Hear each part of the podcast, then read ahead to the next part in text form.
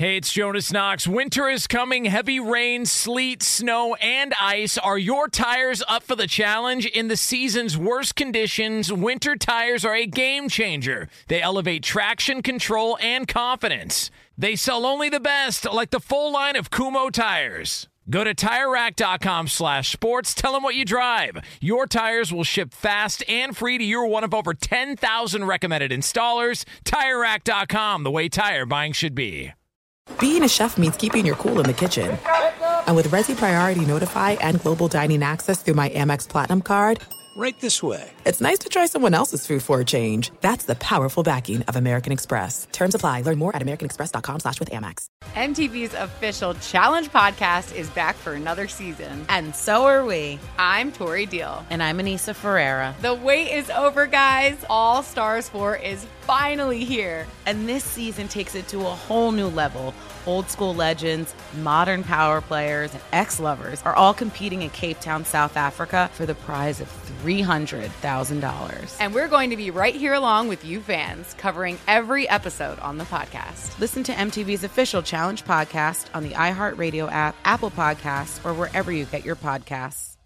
I'm Diosa. And I'm Mala. We're the creators of Locatora Radio, a radiophonic novela, which is a fancy way of saying A podcast. Welcome to Locatora Radio Season 9 Love at First Listen. This season, we're falling in love with podcasting all over again. with new segments, correspondence, and a new sound.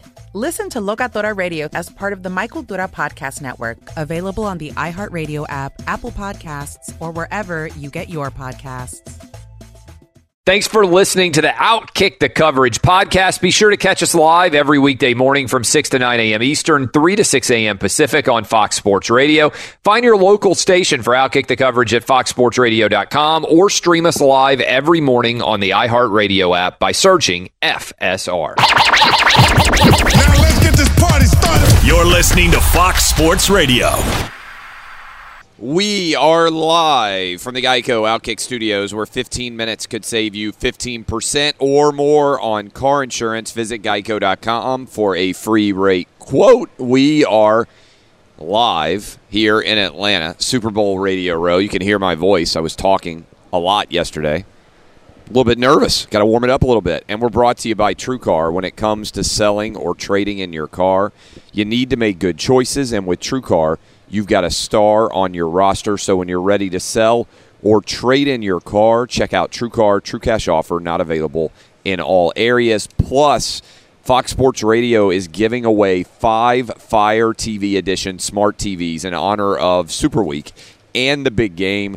To enter for a chance to win, keep listening this hour as we'll be announcing the keyword for you to text. For more info and rules, visit foxsportsradio.com. We are uh, off and rolling here. We have got an absolutely loaded show. Um, we're going to talk to Charles Davis next, uh, voice of Madden, also one of the uh, lead uh, announcers for uh, Fox's NFL uh, television broadcasts. So we're going to have a lot of fun there. And then in hour three, we have just got an absolute cavalcade of guests. We're going to be joined by Saquon Barkley, uh, which should be uh, pretty outstanding. We are going to be joined by, I've got Ron Jaworski coming by, we've got Thurman Thomas coming by, and we've got DeMarcus Ware, right? Uh, all of those guys, all in hour three live. So this is a great time, by the way, to make sure that you download the podcast and subscribe. You can search out my name, you can search out Outkick. But we begin today's show with a story that will not die because Roger Goodell has not allowed it to die. Yesterday, we had the State of the League address from Roger Goodell. He talked for 45 minutes.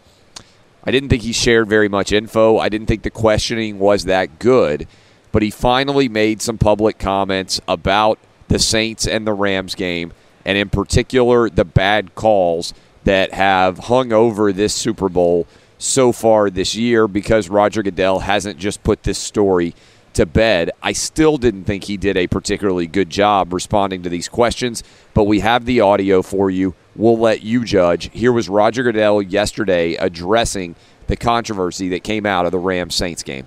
We understand the frustration of the fans. I've talked to Coach Payton, the team, the players, and Whenever an officiating is part of any kind of discussion post game, it's never a good outcome for us.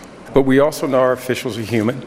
We also know that they're officiating a game that moves very quickly and have to make snap decisions.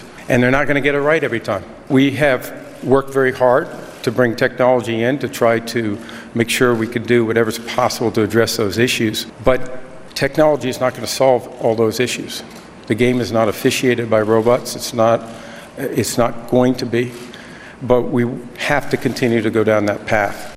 The other complication is that it was a no call. Our coaches and clubs have been very resistant, and there has not been support to date about having a replay official or somebody in New York throw a flag when there's no flag. They have uh, not voted for that in the past. It's something that we're going to put to the competition committee, but the reality is that's been uh, at least an opposition philosophically for many clubs.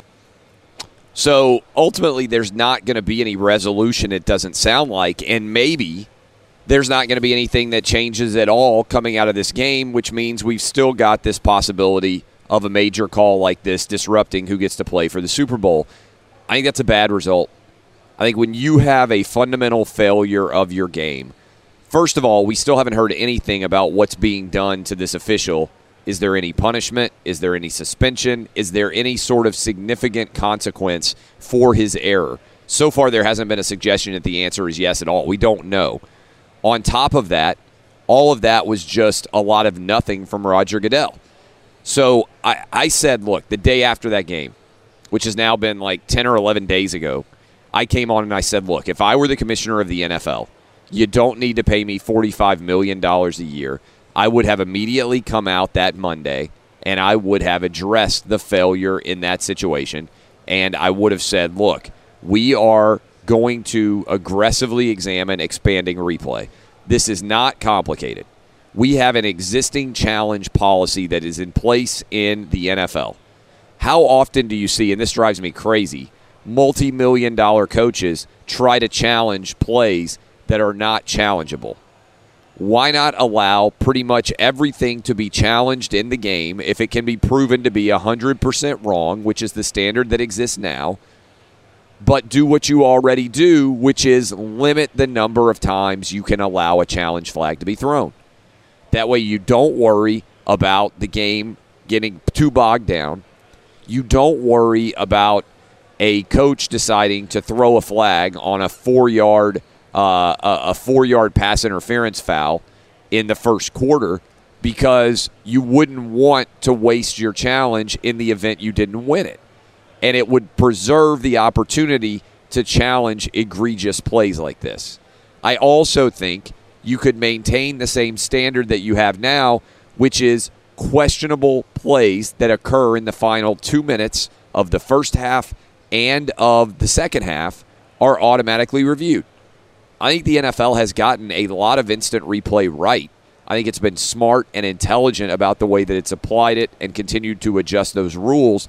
I don't understand why you wouldn't continue to evolve when your game itself has been challenged by a major error. This seems to me to be of the utmost importance for fans out there who want to believe in the outcome of the games that they watch.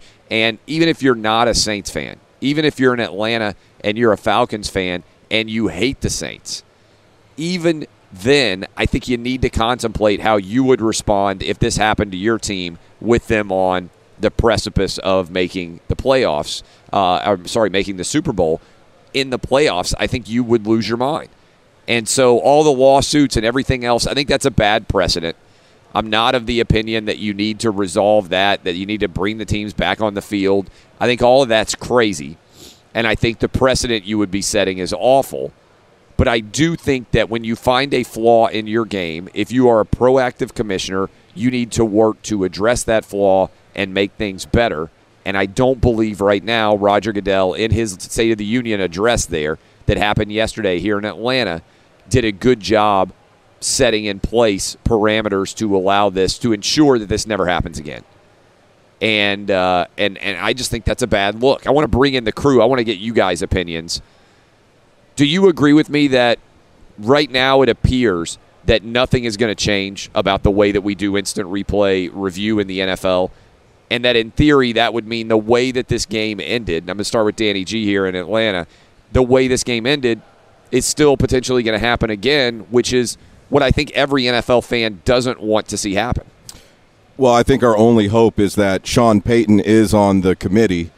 Uh, so if he gets together with the rest of the committee members and really does a hard push, maybe something can happen sooner than later. But you're exactly right about Goodell. He said nothing yesterday that he could have said 12 days ago. It was really generic. He seemed like he was kind of talking around things. And we wanted specifics. The whole country wanted specifics, yes. and he offered none. He is really not good at fielding questions and responding, and I think partly it's because he doesn't emote in any way. Like he he seems like a robot when he answers questions. And I thought the NFL, it appeared to me, had really aggressively lined up questions that were easy for him.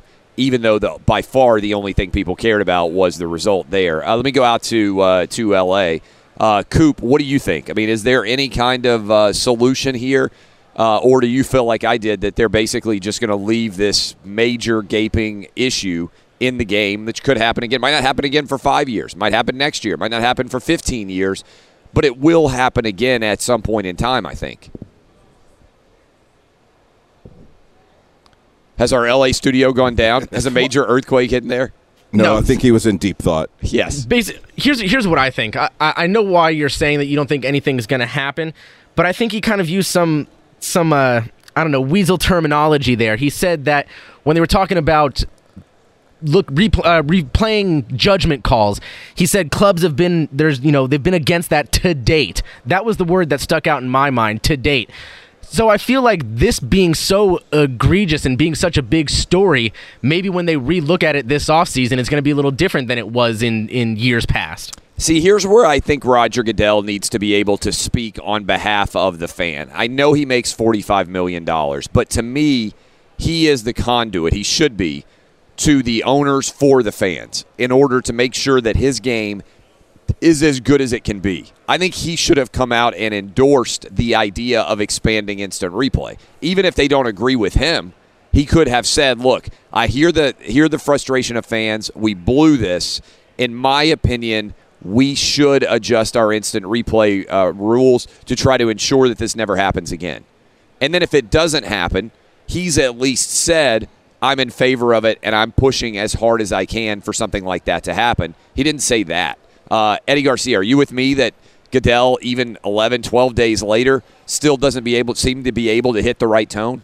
Absolutely. And uh, I've always said this about Roger Goodell. He is not a leader, and I don't think he ever will be. I just don't yeah. think that's in him. And I think he basically deferred to the competition committee and, and all but said, if they want to change something, then we'll look into it. But uh, he didn't offer any kind of, uh, like I said, leadership in any way, and I, am not surprised at all. Yeah, and that's been my biggest criticism of Roger Goodell during his tenure at the helm of the NFL. It has been that, to me, if you're going to pay a guy $45 million a year, I want you to be proactive in avoiding disasters for my league. Don't just react to bad things that happen and try to, you know, after the dam breaks, try to stop the water from pouring over the wall try to think about the structural failures that might exist beforehand to protect the league, to protect the shield, as he likes to say it. And I just don't think he's done it. Uh, Dub, what do you think? That, that press conference, anything uh, impress you at all about Goodell's performance? Uh, impressive would not be the word I'm looking at, but in terms of uh, the rule committee and all that, you go back to Dez's, you know, catch no catch in 2014. That was kind of the poster child of that rule change, but it still took – three years and and you know a handful more of instances for that to actually get changed. So I could I wouldn't be surprised if this is similar, where it's going to take this will be the poster child, but it's going to take a few more instances before they actually change the rule. Yeah, catch no catch is at least a complicated thing, right? Like you can watch a lot of us can watch a play and 50% of us can be like, "Hey, I think that's a catch." 50% of us can be like, "Hey, I don't think that's a catch." This to me, every single human being saw that this was a penalty that should have been called and it was not. And to me, that's that's kind of the challenge. I mean, I think it's more difficult to define what a catch is than to say, hey, when every single human watching a game can tell that a penalty occurred and you don't have a system to allow that penalty to be uh, to be applied accurately, or to be fair, when you totally whiff on a penalty, like happened in the AFC Championship game with Tom Brady on the hit. To me, you should be able to have a challenge there, throw a flag, say, "Yeah, guys, he didn't touch him," and if you could do that one time a game, I think you hold it until it's a significant uh, time or till you know 100% that it didn't happen. Roberto, are you all in? Yeah, man. Uh, Goodell's a clown. He's a bozo. He didn't say anything of substance t- there yesterday. But I think the competition committee that that play was so controversial. I think that something's gonna happen. They're gonna do something about replay. What's wild to me is I guarantee you that he did a mock press conference many times before, right? So they they had a. I guarantee you that he practices those uh, performances, and that basically any question he can be asked, he's gone over a ton of times before, and that's his answer. Like I, I, I just. I really think he does a poor job again of advocating on behalf of the fans and thinking in a proactive and intelligent fashion about the evolution of the game and what he needs to be in favor of. All right, we are rolling here. Up next, we're going to talk with Charles Davis. We have got loaded show coming for you all day. Uh, but in the meantime, if you're right now a little bit tired, maybe you don't have the energy that you've had before, maybe you are uh, right now dragging a little bit as you climb out of bed, listen to me in the morning across the country, wherever you may be.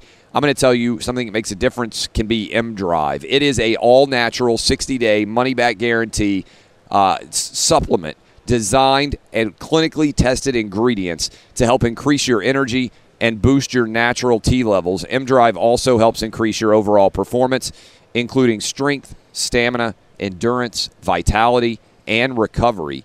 And boy, they are uh, an outstanding attribute to your day. You can find them right now at Walgreens, Walmart, Vitamin Shoppe, Sprouts, GNC, many other fine retail locations. But right now, if you go to mdrive4men.com, that's mdrive4men.com, you can get 20% off if you use my personalized promo code CLAY, C L A Y. Refind your prime with mDrive. Be sure to catch live editions of Outkick the coverage with Clay Travis weekdays at 6 a.m. Eastern, 3 a.m. Pacific on Fox Sports Radio and the iHeartRadio app. You check things all the time, like your email or social media, but Discover asks, what about checking something as important as your credit score? Well, Discover makes it quick and easy with their credit scorecard, which is free for everyone, even if you're not a customer. See your FICO credit score and other important credit information. And once you know your score, you should check to see if your current credit card is the best fit for you. Learn more at discover.com slash credit scorecard. Limitations apply. Welcome back, Geico Outkick Studios. Car shopping can be confusing with terms like dealer price, list price, and invoice. TrueCar shows you what other people paid for the car you want so you can recognize a good price when you're ready to buy a new or used car. Visit TrueCar to enjoy a more confident car buying experience. This is a confident show about to be joined by Charles Davis, voice of Madden and Fox NFL uh, analyst. But first, let's go to Eddie Garcia, find out what's shaking the world of sports. Let's give you a quick Geico scoreboard from the NBA. Some games of note Nuggets over the Pelicans 105 99. Denver now 35 and 15. They're one game back of Golden State with the top record in the Western Conference. Celtics over the Hornets 126 94. Trailblazers top the Jazz 132 105. Damian Lillard 36 points for Portland. And the Timberwolves get by the Grizzlies 99 97 in overtime. Karl-Anthony Towns with a buzzer beater to win the game. Top 25 college basketball. Six ranked teams were in action. They all won. So wins for number 10 Marquette, 12th ranked Virginia Tech, number 14 Villanova. 15th ranked Louisville, number 19 LSU, and number 20 Iowa State.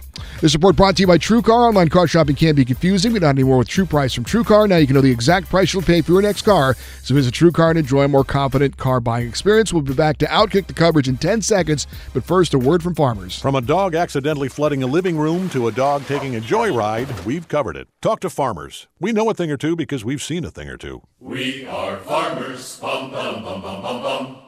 Underwritten by Farmers Truck Fire Insurance Exchanges and Affiliates. Products not available in every state. Now back to Clay Travis in Atlanta for Super Bowl 53.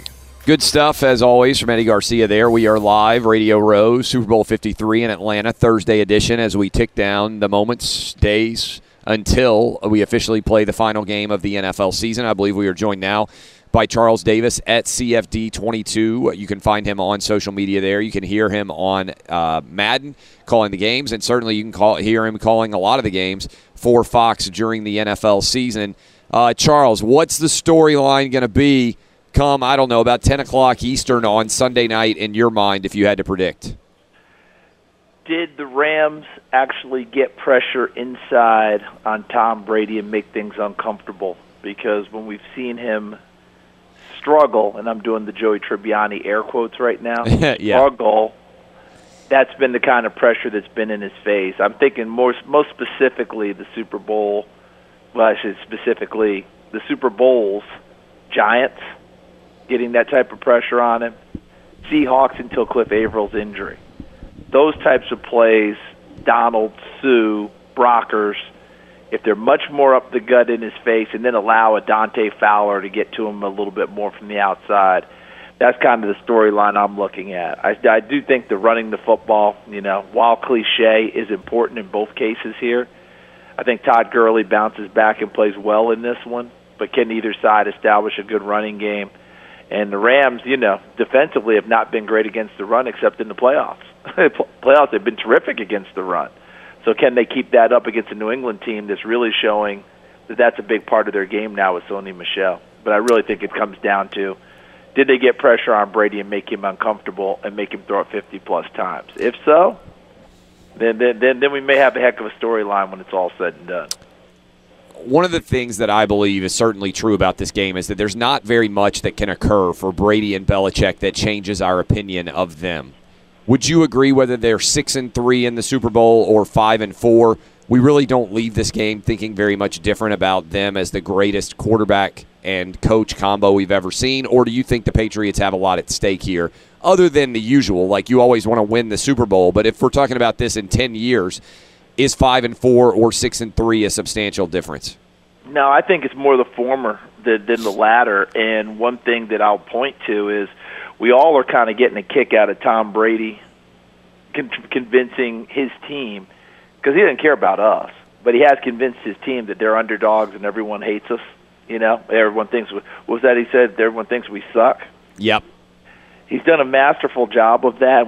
From the outside, we're all like, "What the heck? What are you talking about?" I mean, no one ever thinks that, but he's he would point out, and I would say accurately, "Hey, one, you didn't think that we would ever get to the Super Bowl this year. Two, most of you picked the Chargers against us, and I would be counted in that number. I'm not backing away from that now." And, and and and just go down the line with all the different slights, right? We've seen that viral video of Edelman in his face after this after he threw the interception with the motivation of "You're too old." Yeah. What he, meant, what he meant was everyone's been telling you you're too old. Let me motivate you some more, and off they go. So the bottom line, Clay, is definitely more the former because when you look at it ten years from now and beyond, everyone's going to look back and say, "You know something? That was the year we didn't think they'd make the Super Bowl." as opposed to a year that oh yeah well we we counted the Patriots in. This was a year that they were ultimately vulnerable and wouldn't make it to the Super Bowl. And once again, all of us who thought that, you know, anyone who who, who claimed that, egg on their face again. The Patriots proved us wrong nine times in 18 years. In a time frame of football, Clay, that is not supposed to happen. Somewhere, Pete Rozelle's like, "Hold it a second. When I said parody, I didn't mean this." You know, by any stretch of the imagination they've beat the system, and, and and to me that is just phenomenal what they've done in this era of football. Do you think this is Rob Gronkowski's final game? Nothing would surprise me. Absolutely nothing would surprise me. But I have to admit, Clay, that when players hint at it all the time, my ears go deaf. You know, just just just just let me know if he's at camp next year.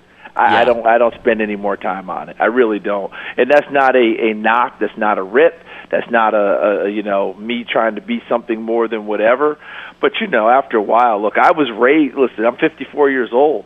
I was raised during during a golden era of boxing. Name a champion through that time that after a big fight didn't mention he was retiring or hinting at retiring. Yeah. And how often did that stick? Almost never. Boxing, boxers come back more than anyone. But football players, you know, we're in that era now of Big Ben at the end of every year. Seems like, you know, oh, fatigue, I'm done. And you know he's going to be at camp the next year, you know? So again, with, with, with Gronk, I can understand why he would say it. I can understand where his body is with the number of surgeries he's had, the, as, as hard nosed as he plays. It's something that's probably legitimate for him. but it gets discussed so often that, as I said, I don't even listen. Just tell me if he's in camp next year. And again, that's not to denigrate it at all. It's just I don't have any time for the conversation. It's not worth it to me.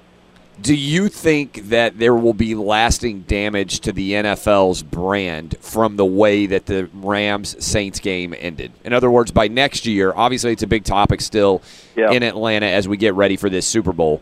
But do you think it will still be discussed come September when things come back around? Do you think it will linger as a negative story, or do you think by next football season this thing just kind of disappears into the dustbin of history? It'll be more of a footnote, but it would have gone away faster if the league had come out right after the ball game or the next day and said, "You know something? We know that there are num- numerous, you know, there were multiple other missed calls in this game, but the one everyone's talking about and the most focus is on this one. We missed the call. We apologize for the error. See you, see you next week." I'm just telling you, Clay. Every every redemption story starts with an apology or an acknowledgement right? I mean, it's just the way it is. You you you do screw up at home, you tell your wife you're sorry. You messed up at work, you tell your boss you're sorry, and you work hard never for never to have it happen again. That's your best opportunity towards moving forward and putting it in the background. For it take as, for it to have taken as long as it did for the league to have the public acknowledgement, and I know the league would say, "Hey, Davis, we called and we or, or, or Sean called us or we called him and told him right then and there that was a missed call." Yeah, that didn't help the fans. That didn't help. That didn't help the people who who support the Saints. And I can tell you, forget uh, you know, uh, empirical or anecdotally, thi- this happened. I was in Mobile the next week for the Senior Bowl. Mobile's what an hour or so, a little bit more Yep. than an hour away from New Orleans. That's Saints territory. Do you know how much chatter continued about it? And understandably so. If you're a Saints fan, you're very upset about it. But it's the way the chatter went. No acknowledgement. It seemed like you guys. It seemed like the league wanted the Rams to win. How could that call be missed and nothing be done about it? You know, filing a lawsuit wanting Roger Goodell to overturn the. I mean, it went on and on. I actually had some snot nosed punk roll up on me, and yes, I used that term because because he could not have been more rude or nasty. And it's one of the few times in my life that I really thought about violence. okay, and Yeah. he, and he rolled up on me and said, "Oh, it's a cartel, and it's this and it's that." I wanted to put my hands on this cat just because of the way he rolled up on me, like he thought I did something. Where or, were you? You know, I could do this. I was I was in a restaurant in in Mobile. And he just approached you, and he was like blaming you for the outcome of that game. Yeah, but he but he approached me with four other adults in the background. It's almost like they they had a little thing like, watch me roll up on this cat and see what I do, and it had a bad air to it. You Yeah. know, much more more like it was performance theater. And I'm really mad at myself for for actually somewhat Engaging. taking the bait and, and getting upset about the whole thing, because you know all the arguments are there. The problem is you can't you can't argue with the illogical. It just doesn't Yes. work. Welcome and, to my and I- life. right? And I, yeah, I, I totally get it from from where you sit. But I'm just telling you, the bottom line is that's just one incident. But I heard it so many times, and again, would Saints fans have been totally satisfied by by a statement? The answer is no. But I'm just telling you, they would have moved quicker past it because once you do that and acknowledge that that was a blown thing, you know what it allows the rest of us to do? Okay, that was blown. You still kicked the field goal and you were up three okay, that was blown, but you got to overtime, coin flip, you had ball first. And everyone's screaming and yelling about, you know, the coin flip and overtime and look what happened, Kansas City didn't touch it. I say that's mainly because we all like Patrick Mahomes so much we wanted to see him get one more shot with the ball. That's definitely true. because cause Clay, in the very first game of the day, the Saints got the ball first in overtime and threw an interception and the Rams scored. And everybody flipped it around in the Kansas City New England game that overtime's unfair, but they didn't mention it in the Saints game. Overtime worked the way it was intended to work. You have a defense, you have an opportunity. I, I can just tell you, I'm that curmudgeon that, st- that misses sudden death. I'm one of the few. I know that, and I get it. I'm not asking for it to go back to that. But the whole idea that it's totally unfair, I would argue that all day long because I just saw it in the Saints game. last year, Doug Pederson and Nick Foles became made men forever when they won a Super Bowl, right? It changed their life forever. I don't think it really changed Brady and Belichick's life very much. If Sean McVay and Jared Goff win this Super Bowl, Jared Goff, 24 years old. Sean McVay, 33 years old. How incredible is that going to be for them, given their youth, to think about in years and years ahead? They have, to me, much more to gain and honestly, not that much to lose because I don't think anybody necessarily anticipated them being here this soon. Yeah, that that that is definitely true. I'll give you the contrarian view on the whole thing. They win it now, they better win more. Oh, it's interesting. Other, because otherwise the, the, everything flips on them. To win this young and to have that many more opportunities ahead, people expect you to win more and more. Part of what's going on with Aaron Rodgers now is he won the one Super Bowl. What's happened since then? Now we all know that that's not all on him, duh. But at the same time, when you win really young, people want to see you do it again and again and again. Otherwise, it actually changes the narrative on you, and that's not necessarily how this whole thing works. Look at the number of one one hit wonders in in terms of maybe even winning a Super Bowl as a head coach. Don McCafferty, the easy rider, won it with Baltimore. Never even came close again. Lost his job a couple of years later. Goes to Detroit. Doesn't come close to recapturing that magic. I just keep going down the line, you know. And you look at it. Other guys, if they have disappointment early, they get redemption. John Elway, the number of Super Bowls lost we talk now more about Elway's redemption. In Super Bowls, doesn't he still have a losing record? Yeah. Okay, but we don't talk about that because John came back and Pat Bowlen. This one's for John.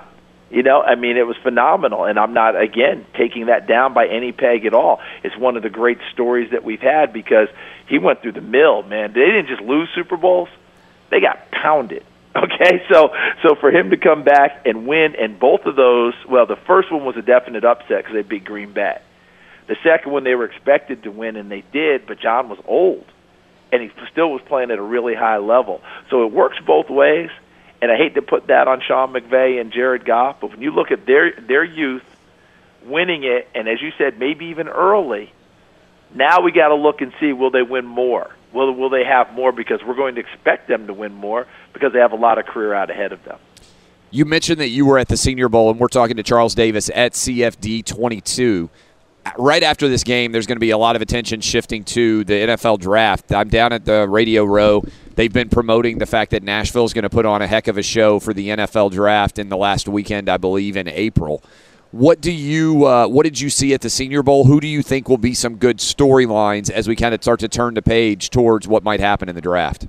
Well, you know, we don't have an offensive lineman like Quenton Nelson. I mean, he was just so special, but we have a lot of them that are pretty darn good. So teams who who who are building, excuse me, may not be the sexiest choices in the world, but there are plenty of guys out there that are going to help you both sides of the ball that are linemen. As far as Senior Bowl quarterbacks, it's going to be a race now because I think Kyler Murray and Dwayne Haskins, who were not eligible for the Senior Bowl, actually benefited just fine because Drew Lock was the best quarterback I saw there from Missouri. But I don't know if he did enough that all of a sudden we're saying, "Hey, he's ahead of those other guys." That's is he and, a first rounder in your mind? Is Drew Lock now I, a first I, rounder? I think, I think Drew Lock is a first rounder, but I don't know that he's a first rounder right out of the gate. Yeah, it's going to be interesting to see where people rate Murray.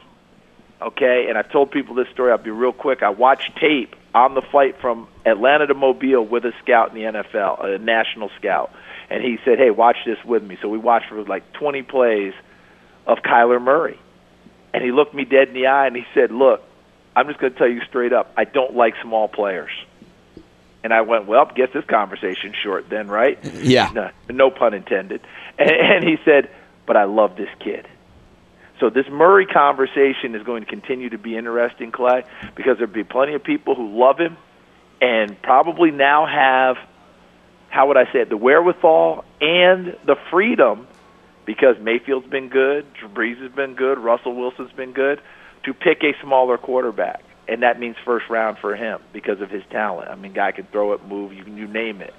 But Dwayne Haskins is more your prototype of what it looks like, and I think the best quarterback on the board if you're talking about just that set, that size, what we're used to looking at.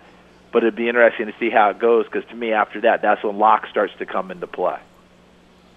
Yeah, I, I, think that's been one of the big stories is that Drew Lock looked really good. So I'm glad uh, you kind of uh, echo that because that's what I read the most as I tried to pay attention to what happened down there. Uh, appreciate the time, my man. Uh, have a good uh, Super Bowl Sunday, and I'm sure we'll talk to you again soon. You do the same. Take care of yourself now. Will do. That's Charles Davis at CFD22. Go follow him on Twitter.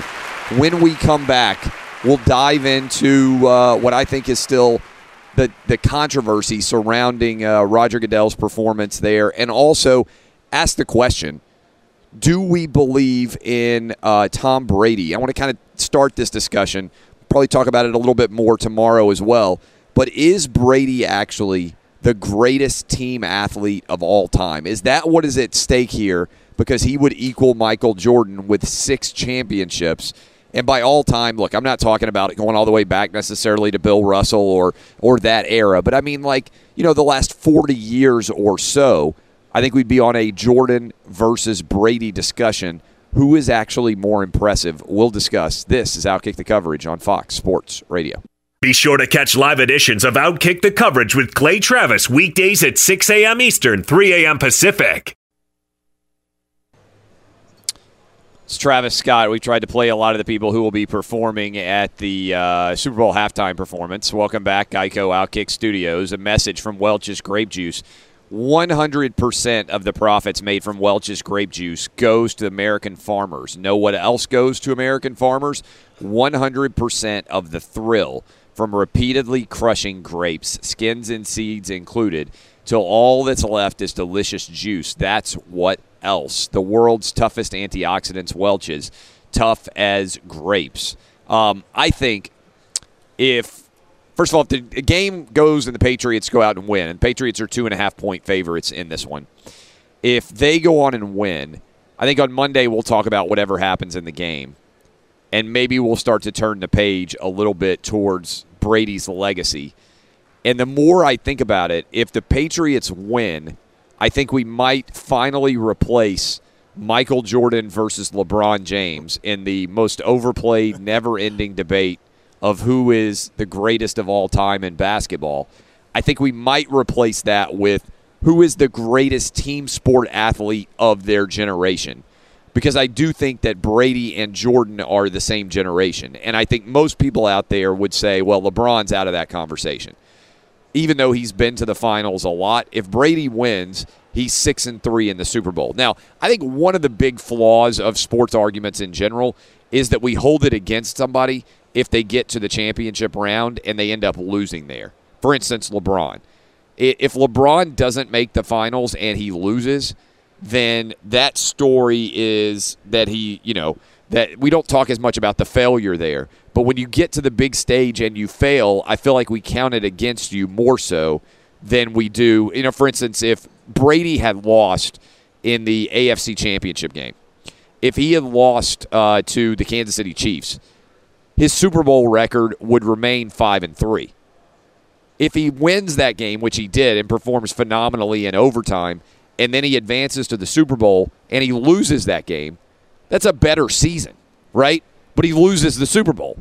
And so on his legacy, people will say, "Oh, well, Brady's five and four in Super Bowls." Now, I don't think that's much of an indictment because he still has won five, but being five and four in the Super Bowl is better than being five and zero oh in the Super Bowl in my mind. In my mind. Now, some people out there are like, "All I care about is championships." I'd rather somebody be perfect. I'd rather Brady have gone to five Super Bowls and never lost one but in order for that to be the case, Brady would either have had, had to not make the playoffs or lose a playoff game.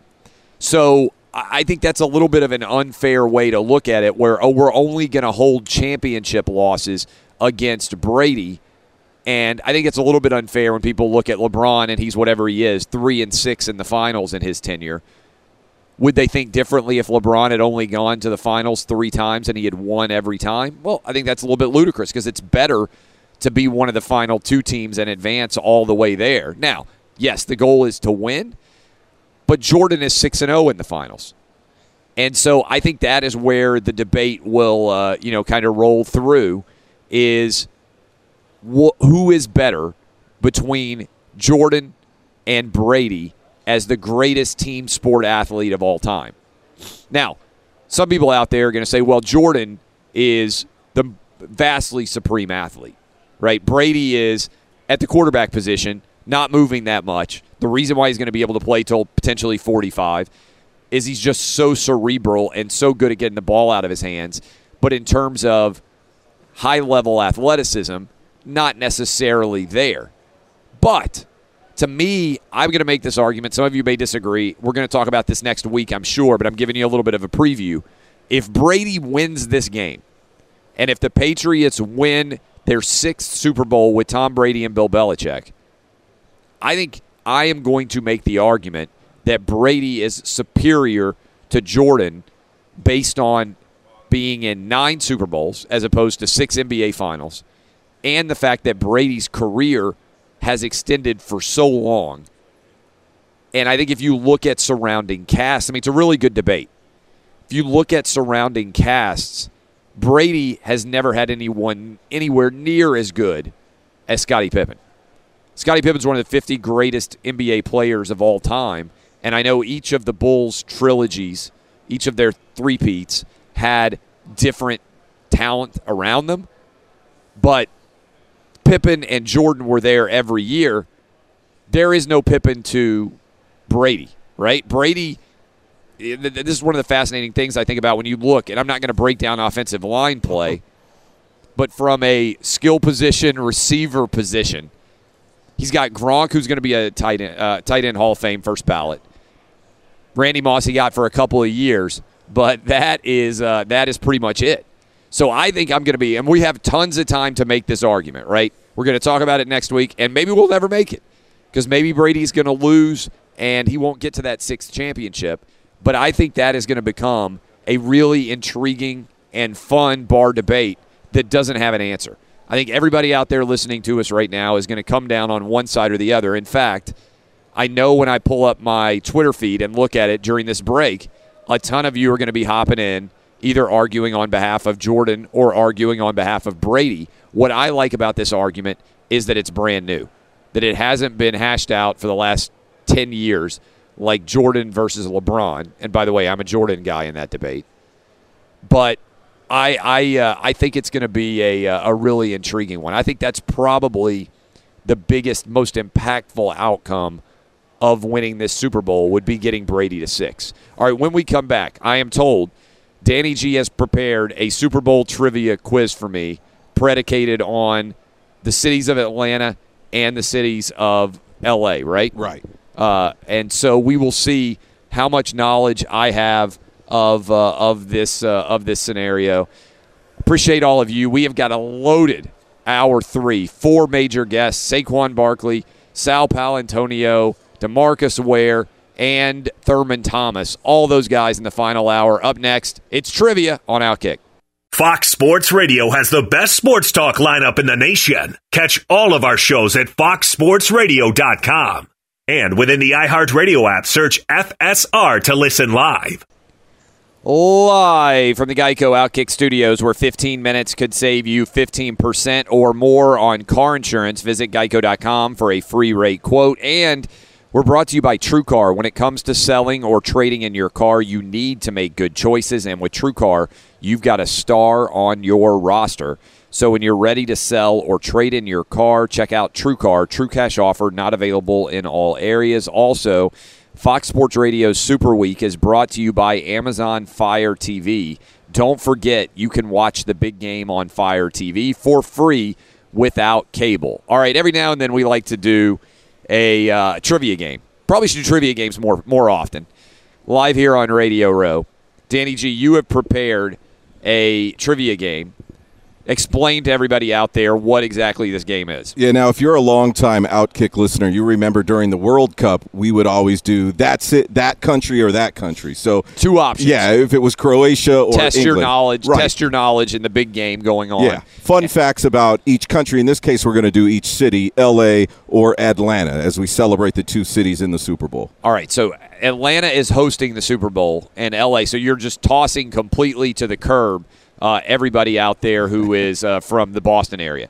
You're giving them no respect in this game. Well, L.A. or Atlanta because we're in Atlanta. Yeah. yeah, and L.A. because you've been there. What the reason I did this is because I know you've spent time in both L.A. and Atlanta. All right, That's there why. are 10 questions Yeah. here. How well do you think that I will do on these 10 questions? Out of 10. I have to gonna say- identify whether it's LA or, or Atlanta, yeah. right? And I figured I wanted to give the Falcons fans some love because you've met some disgruntled Falcons fans the past week. It's it's interesting. Like Yeah. I was uh, in my Uber, so I'm I, so while I'm here, I'm doing the radio show early in the morning, and then I do the television show Yeah. in the afternoon. And uh, I'm doing the television show from a studio uh, a couple miles from the hotel, and so I take an Uber uh, to that studio every day. And yesterday, I had an Uber driver, like a 65, 68 year old man, and uh, and he said, you know, what are you here for? And I said, well, I'm here for the Super Bowl. And he said, I retired from sports three years ago. I said, what do you mean? He said, uh, I'm a lifelong Falcons fan, and when they gave up that 28 to three lead, he said, I he said, I decided that for me, sports was like a bad marriage. I didn't need it in my life anymore. and he said, I quit it cold turkey. He was like, you know, if you're in a bad marriage, what do you do? He said, you get divorced. He said, the Falcons and me were a bad marriage. I've been rooting for him my entire life, but I was so distraught when they gave up the 28 to 3 lead in the Super Bowl that I quit sports cold turkey. Damn. He said, I'm just out. And he said, you know what? I felt a lot better. They don't make me feel bad. Everybody's talking about how bad the Falcons were this year. I said, I didn't care. I didn't know. uh, and so he said he treated it like a bad marriage and he got divorced. And, uh, and so he'd been great ever since. I, that was an amazing line because he just said it so matter of factly. and so uh, whatever happened in that uh, 28 to 3 comeback, my man was just, he's out. He said, uh, "Now I'm, you know, I'm retired from uh, from most of work." He's like, "I, you know, drive an Uber a couple hours a day just because I like to uh, to get out and meet people and you know make a little bit of side cash." But he said, "I'm retired from my jobs and I'm retired from sports. Never felt better." It's amazing. I've never heard of anybody retiring as a sports fan before, but he uh, he pulled the plug. I can't imagine. Falcons broke him. I just can't imagine doing it because I'm so invested in my favorite teams, like a lot of our listeners are.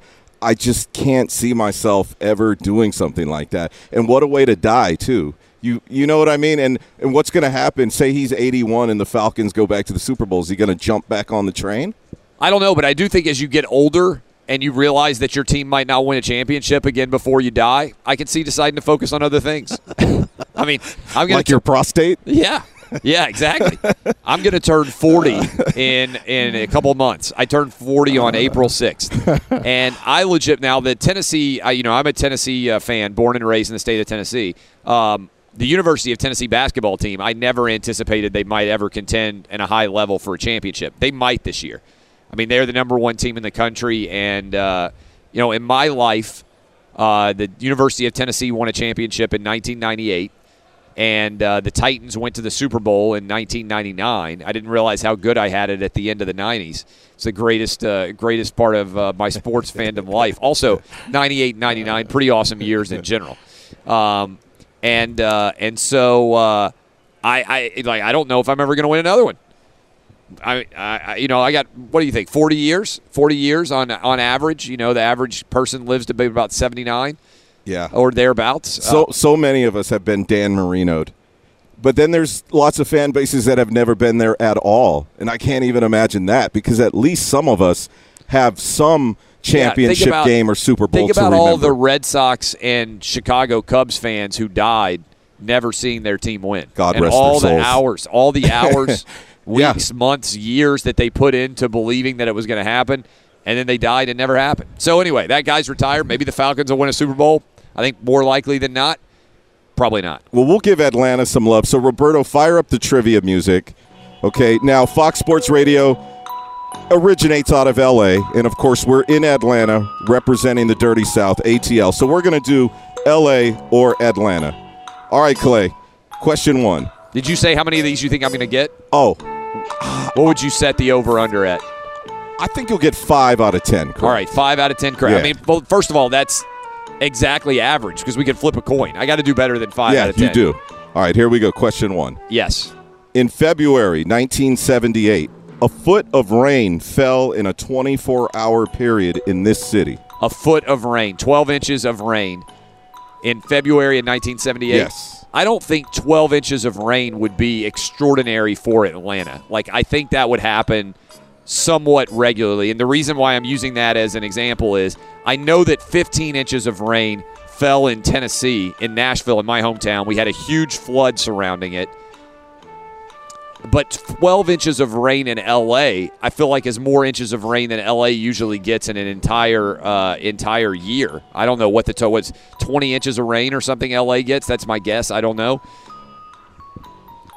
What what time of year was it? It was February. So it could be spring in Atlanta because spring kind of comes early. I'm gonna go with uh, I'm gonna go with LA because I think it would stand out a lot more in LA. Clay doing some detective work on this first one. Between February 8th and the 11th in 1978, huge storm, and in a 24 hour period in LA, an entire foot of rain fell in that 24 hour period. Boom. Correct. One Boom. out of one so far. Big win for me there. All right, what else? All right, here we go. Second question. It is illegal to lick a toad in this city. It's illegal to lick a toad. I think there are a lot more toads in uh, in Atlanta than there are in L.A. So I'm going to go with uh, with the ATL. Atlanta. Great guess, but you are wrong. There are a lot of toads in L.A. I just I- wouldn't think of the amphibian population as being substantial. There. I don't know how many LA has, but it is illegal there to, to lick a toad. So you are one. Imagine one being one. a state legislator and thinking that you need to make sure that that doesn't happen. Uh, all right, question three. One of the largest Hindu temples outside of India. In India, we talk a lot about a lot in the Animal Thunderdome. yes, a lot of people get murdered all the time or killed all the time by animals in India. One of the largest Hindu temples outside of India is located in this city. Well, I'm going to go counterintuitive here because I think that most people would hear this and think LA because LA is a very diverse uh, city with people from all walks of life. It's also much bigger than Atlanta. So I think most people would think LA. Now you know what? It's I'm not going to go counterintuitive here. I'm going to stick with uh, I'm going to stick with LA. Ah, you should have went counterintuitive because it is Atlanta, in fact. That's a ba- that's a tough one. Yeah, that was a that's a tough L for you. You're one and two. All right. Here we go. Question four. It was once illegal to put an ice cream cone in your back pocket in this city. I, I, I mean, there's no earthly way that you can even rationalize some of these uh, some of these questions. Like, I'm going to go with what was the? It was illegal. It was I'm, once illegal to put an ice cream cone in your back pocket in this city. I'm going to go with uh, with it being Atlanta. You're right. Atlanta, two for two. Or two and two, I should say. Yes, I'm exactly 50-50. We You're could just be yeah, flipping you're, coins. You're exactly average right now. All right, here we go. Question five. This city is home to the largest boulder ever transported. Boulder, Boulder. a big rock. Well, the big rock in Atlanta is Stone Mountain, but it's impossible to transport Stone Mountain. I mean, it is just a, a massive, uh, unbelievable, uh, you know, like natural uh, wonder.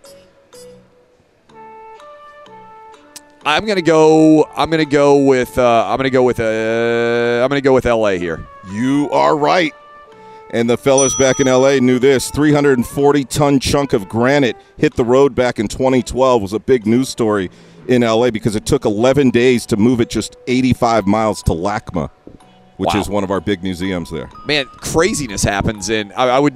The road got shut down because a big rock hit it, huh? Oh, I mean, well, they have it on display where they have this big bridge uh, Yeah. by LACMA, and so people go to take pictures in front of it. All right, here we go. Question six. You're now three and two.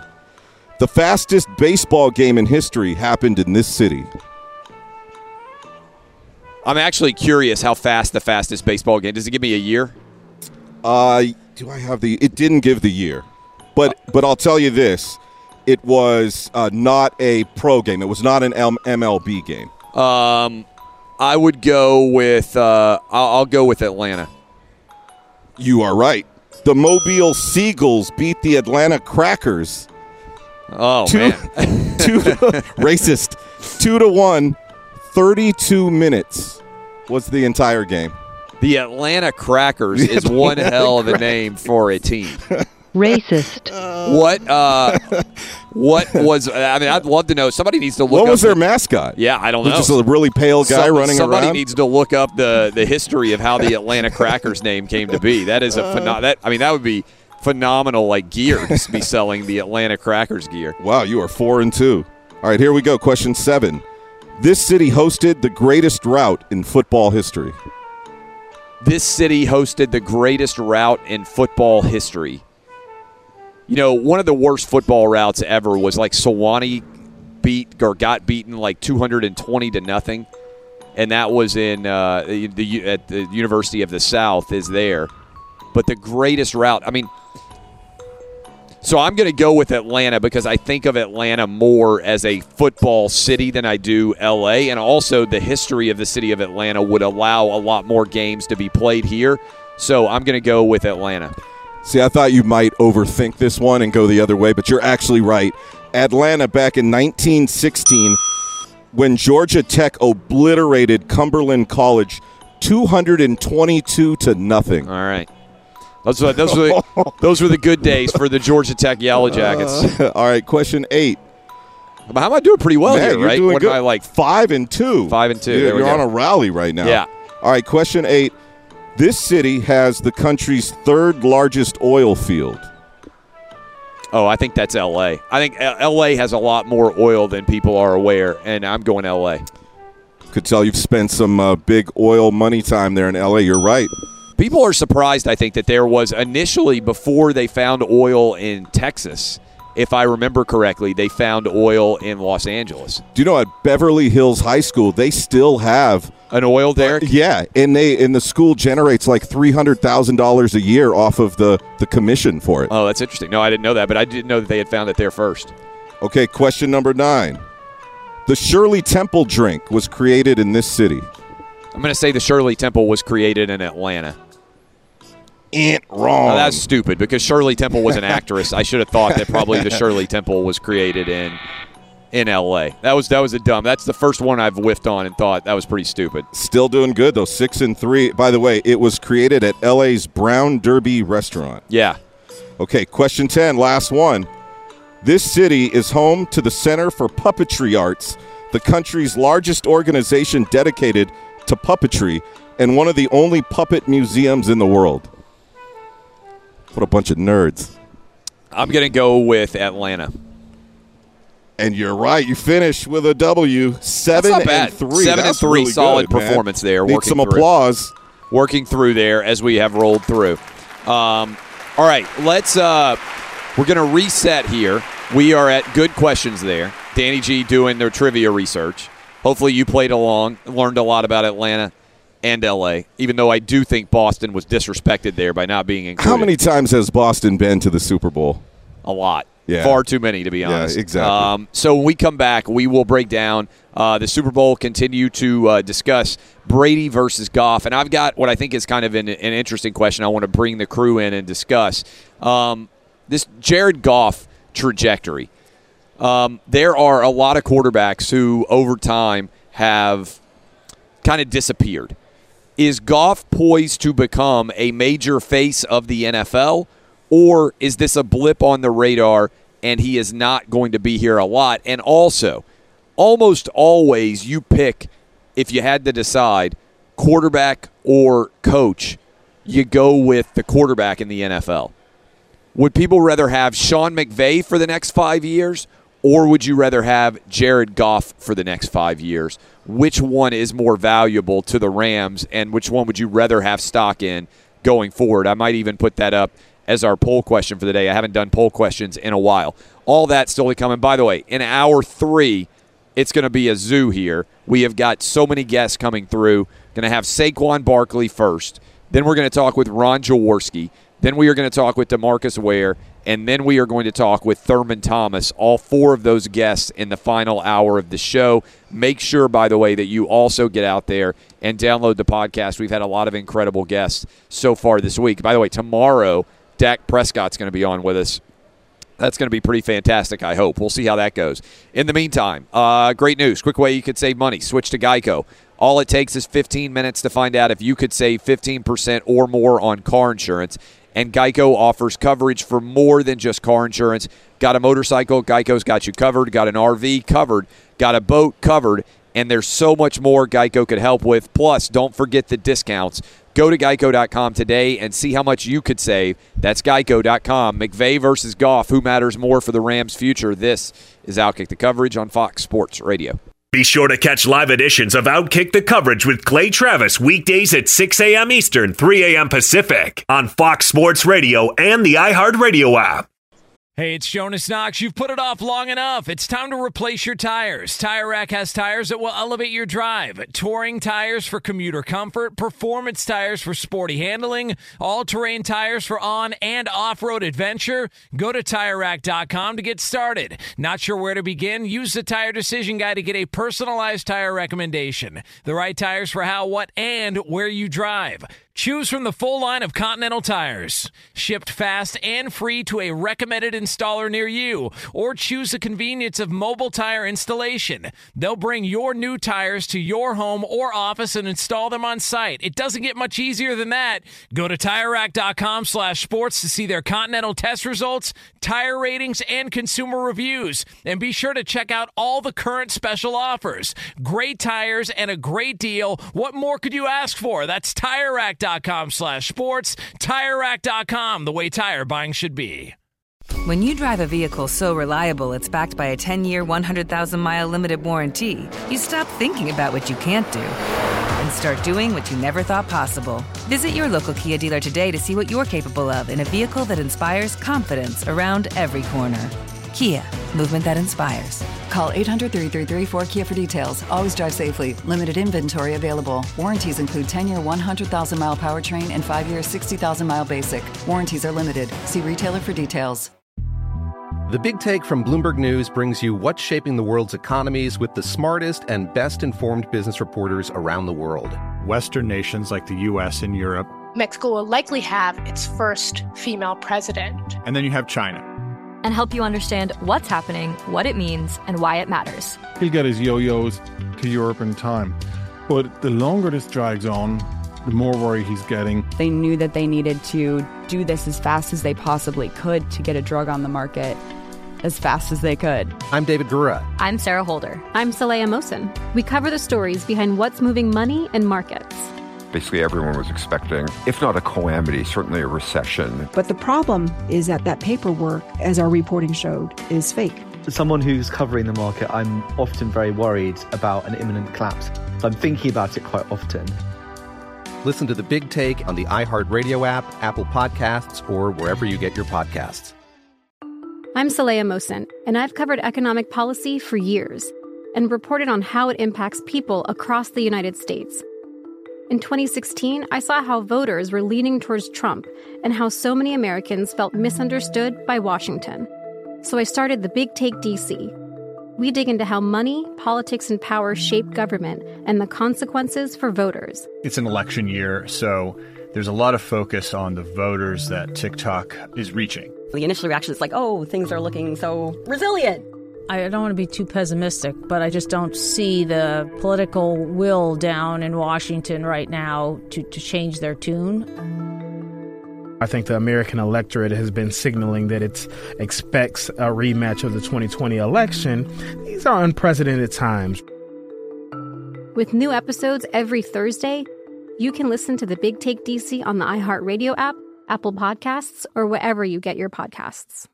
Welcome back, Geico Outkick Studios. Car shopping can be confusing with terms like dealer price, list price, and invoice. TrueCar shows you what other people paid for the car you want so you can recognize a good price when you're ready to buy a new or used car. Visit TrueCar to enjoy a more confident car buying experience. I will update you on the early results of our poll question here Jared Goff or Sean McVay.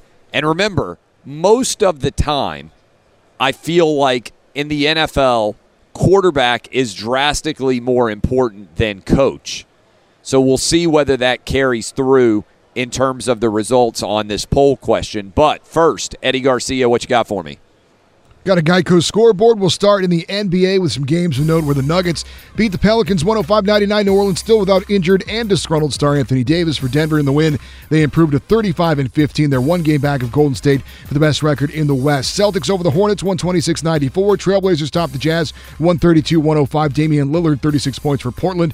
And the Timberwolves get a Karl Anthony Towns buzzer beater to knock off the Grizzlies 99 97 in overtime. In NBA news, Lakers star LeBron James, who's missed the last 18 games with a groin injury, was a full participant in practice on Wednesday, but he will not play in the team's next game. It was speculated that he might return to the court Thursday night against the Clippers, but is, that is not going to happen. In the NHL, the Winnipeg Jets are going to host the Columbus Blue Jackets at 8 Eastern tonight. It's our Discover Card key matchup. Get your free credit scorecard today. Even if you're not a Discover customer, it includes your FICO credit score, and checking your scorecard won't hurt your credit. Learn more at discover.com slash credit score. Limitations apply. We'll be back to Outkick the coverage in 10 seconds, but first, a word from farmers. From a dog accidentally flooding a living room to a dog taking a joyride, we've covered it. Talk to farmers. We know a thing or two because we've seen a thing or two. We are farmers. Bum, bum, bum, bum, bum, bum. Underwritten by Farmers Truck Fire Insurance Exchanges and Affiliates. Products not available in every state. Now back to Clay Travis in Atlanta for Super Bowl 53.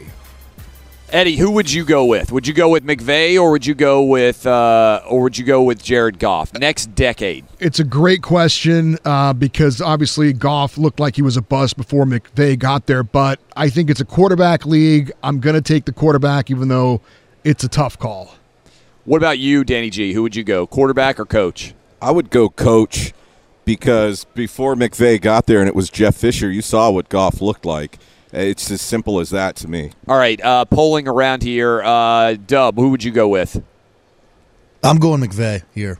You're going McVay. Uh, what about you uh, guys in the studio in LA as well? Uh, what Sean- about you, Co- Coop and Roberto? Sean McVay, because when uh, uh, Fisher was there, at Jared Goff, crap.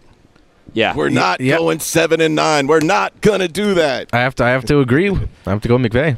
So the the responses are actually mirroring. I didn't think it was going to be this much of a landslide, uh, but Dan, uh, Eddie Garcia definitely in the minority here. Would you rather? This is this is kind of stunning to me how much of a landslide it is. Uh, thousands of you voting already. Would you rather have Jared Goff for the next ten years as quarterback or Sean McVay as coach? Eighty nine percent say Sean McVay. So uh, only 11% are picking Jared Goff. So the cult of Sean McVay is at an absolute apex right now because it's not just NFL uh, GMs and owners who are out there trying to find the next Sean McVay. There are not very many times, I don't think, where given the option between a quarterback who is in the Super Bowl or the coach who is in the Super Bowl in a quarterback driven league that that we get a landslide like this. Like we now we to be fair, I've polled Brady versus Belichick before, and most people go Belichick. And I think that's because of Brady's age right now. If Brady were 31 instead of 41, I think that answer would be different. But Belichick at 66 seems to most people like he has a lot more years left. But this is, I, I think this kind of flies in the face of most expectation. Now, this also means, I think, that if the Rams win, if they pull off the upset, I think most of this credit is going to go to Sean McVay. Most of the time in the Super Bowl, we give the credit to the quarterback. For instance, even last year, I think most people now, and maybe it's partly because Nick Foles played well coming in for an injured Carson Wentz again this year, but I feel like most people gave credit last year to Nick Foles. Doug Pederson, great coach, created an offensive system that led to a lot of success for his quarterback. But I feel like most of you out there were like, man, Nick Foles threw for over 400 yards. He was incredible. He won two playoff games and then he won the Super Bowl. This guy deserves all the credit. The last quarterback I can remember who won a Super Bowl and almost nobody gave him any credit at all, Trent Dilfer. Like if you go through the list of Super Bowl winning quarterbacks over the last 20 years or so, as the NFL has become more and more of a quarterback driven league, almost no one finishes the Super Bowl without looking at the quarterback and say, man, th- th- this, this guy's a made man. It's amazing how much things have changed when you win a Super Bowl. It's pretty intriguing to think about, right? I mean, when I tell you, you know, Peyton Manning won two Super Bowls. There's not very many people who think about, oh, Gary Kubiak and Tony Dungy were the coaches for him. And I don't think any of you would be like, oh, well, that's Kubiak's Super Bowl. Or, oh, that's Tony Dungy's Super Bowl. Maybe a little bit more on Dungy because he was a long-time coach who never could quite win one. And I think if the other quarterbacks were in this uh, Super Bowl, I don't think anybody would be like, oh, that is Sean Payton's Super Bowl. You'd be like, Drew Brees won the Super Bowl. That's Drew Brees' Super Bowl. If Patrick Mahomes were in the Super Bowl, I think if Patrick Mahomes won the Super Bowl, everybody would say, oh, that's Patrick Mahomes' Super Bowl. Even guys who have lost, Cam Newton, Ron Rivera, I don't think anybody was like, oh, Ron Rivera, he put this team together. He's the Super Bowl. Like, he deserves all the credit. It is interesting how with Sean McVay, the cult of the coach is ascendant. And this is going to be, I think, for many people, they'll look at this and say, that's Sean McVay's Super Bowl. Now, why is that? The easy answer is because somebody already hinted on it. Several of you guys already hinted at it, and a lot of you on Twitter are hinting at it too. It's because McVay came in and Jared Goff was so bad with Jeff Fisher. So as a result, Goff doesn't even get credit for being good. It's all about how much better he has been because of Sean McVay. And I think it's an interesting question. I think Goff, for a long time in college football, you had what was called a system quarterback. That was the one of the biggest insults you could give somebody in college football was, "Oh, Steve Spurrier's fun and gun." It doesn't matter. It's Danny Wuerffel. Yeah, he won the Heisman Trophy, but he's a system quarterback, right? And Oklahoma for years under Bob Stoops, system quarterbacks, right? Now, maybe not so much in the last couple of years with uh, with Kyler Murray and Baker Mayfield, because it looks like they're really good no matter what system they were in.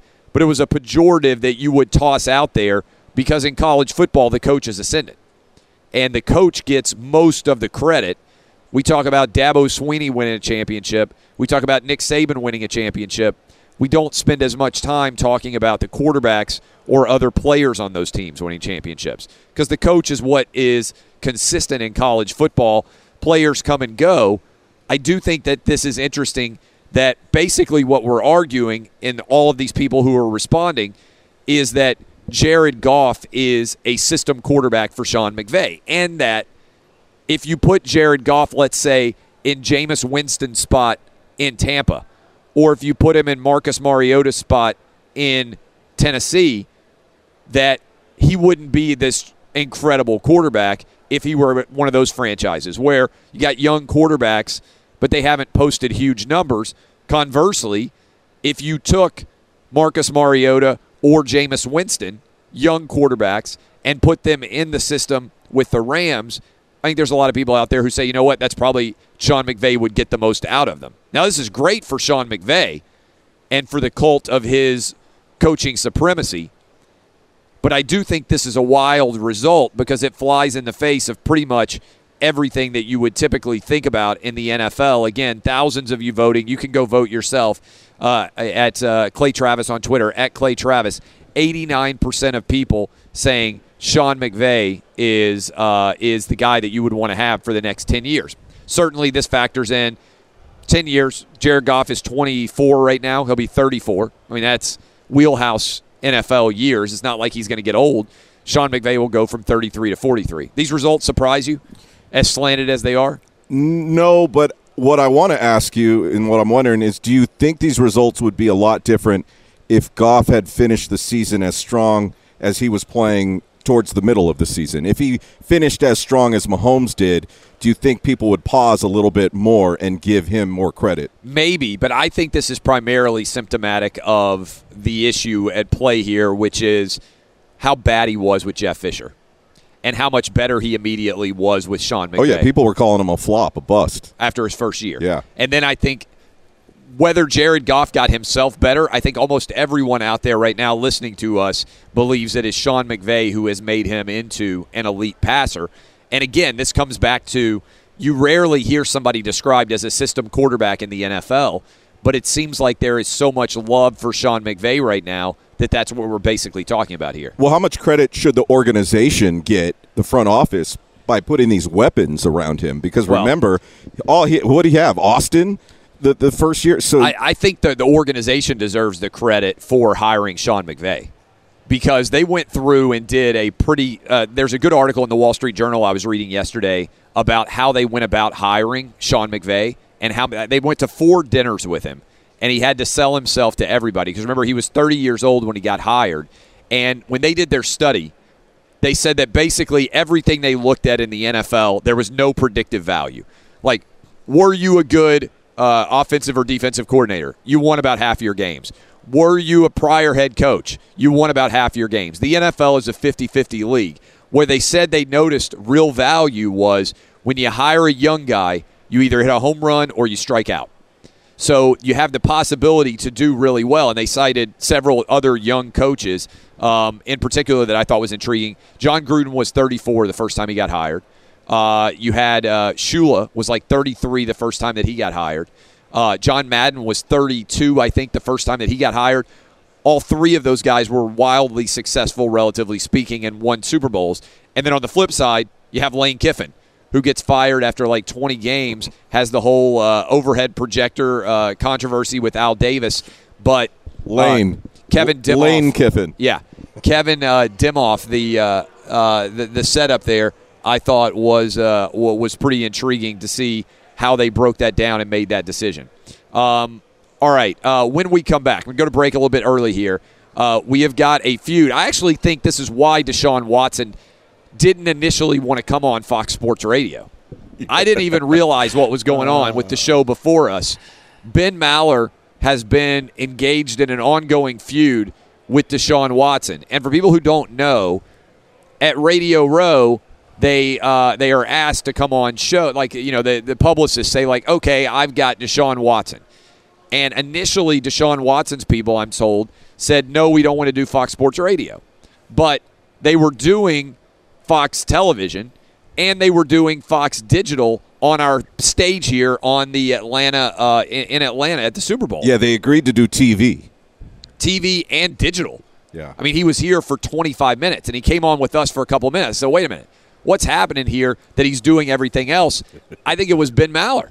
I think they thought that Ben Maller might be here, and then as soon as they realized it wasn't the guy who Deshaun Watson had been feuding with, they were fine with putting him on the air. But if you don't know about this feud, I think we got a couple of clips. We'll play it for you. And I think, frankly, Ben Maller needs to apologize to everybody on Outkick for what he did. His polluted relationship with Deshaun Watson has now in, infiltrated, infected other aspects of the radio network. So I think Ben Maller, when he comes in late tonight, he needs to sit down and he needs to issue a public apology to everyone out there because of his pollution of the relationship with Deshaun Watson, who came on the show with us for just a couple of minutes. It was lovely. He was a fantastic guest. Would have had him for a lot more minutes if it weren't for Maller. Why do they dislike each other? Where did their feud begin? I think we got some audio for you. This is Outkick the Guy. And I guess he's been ripping us for having him on. Is well, this true? Ripping me because I used to be on his program. Oh, he's so he's, call, he's calling me a He's- turncoat. oh. Yeah. He's saying you turncoated in favor of Deshaun Watson? Yes. That's probably a good move. I think if you had to choose to be on the Watson uh, Watson team or the uh, the Maller team, I think you got to go Watson. But we'll talk about that uh, final segment of hour two, and then, like I said, loaded guest segments. We're going to have Saquon Barkley. We are going to have Ron Jaworski. We are going to have DeMarcus Ware, and we will finish with Thurman Thomas. All four of those guests in the final hour of this show, live from Super Bowl Radio Row. This is Outkick the coverage on Fox Sports Radio. Be sure to catch live editions of Outkick the coverage with Clay Travis weekdays at 6 a.m. Eastern, 3 a.m. Pacific. Welcome back, Geico Outkick Studios. A message from Welch's Grape Juice. 100% of the profits made from Welch's Grape Juice goes to American farmers. Know what else goes to American farmers? 100% of the thrill from repeatedly crushing grapes, skins and seeds included. So all that's left is delicious juice. That's what else. The world's toughest antioxidants, Welch's tough as grapes. So Deshaun Watson didn't want to come on Fox Sports Radio. And I was trying to figure out, I was like, what? I you know I have only been complimentary of Deshaun Watson. I mean, eh, whether he's at Clemson or whether he's with the Texans, and I totally forgotten about this.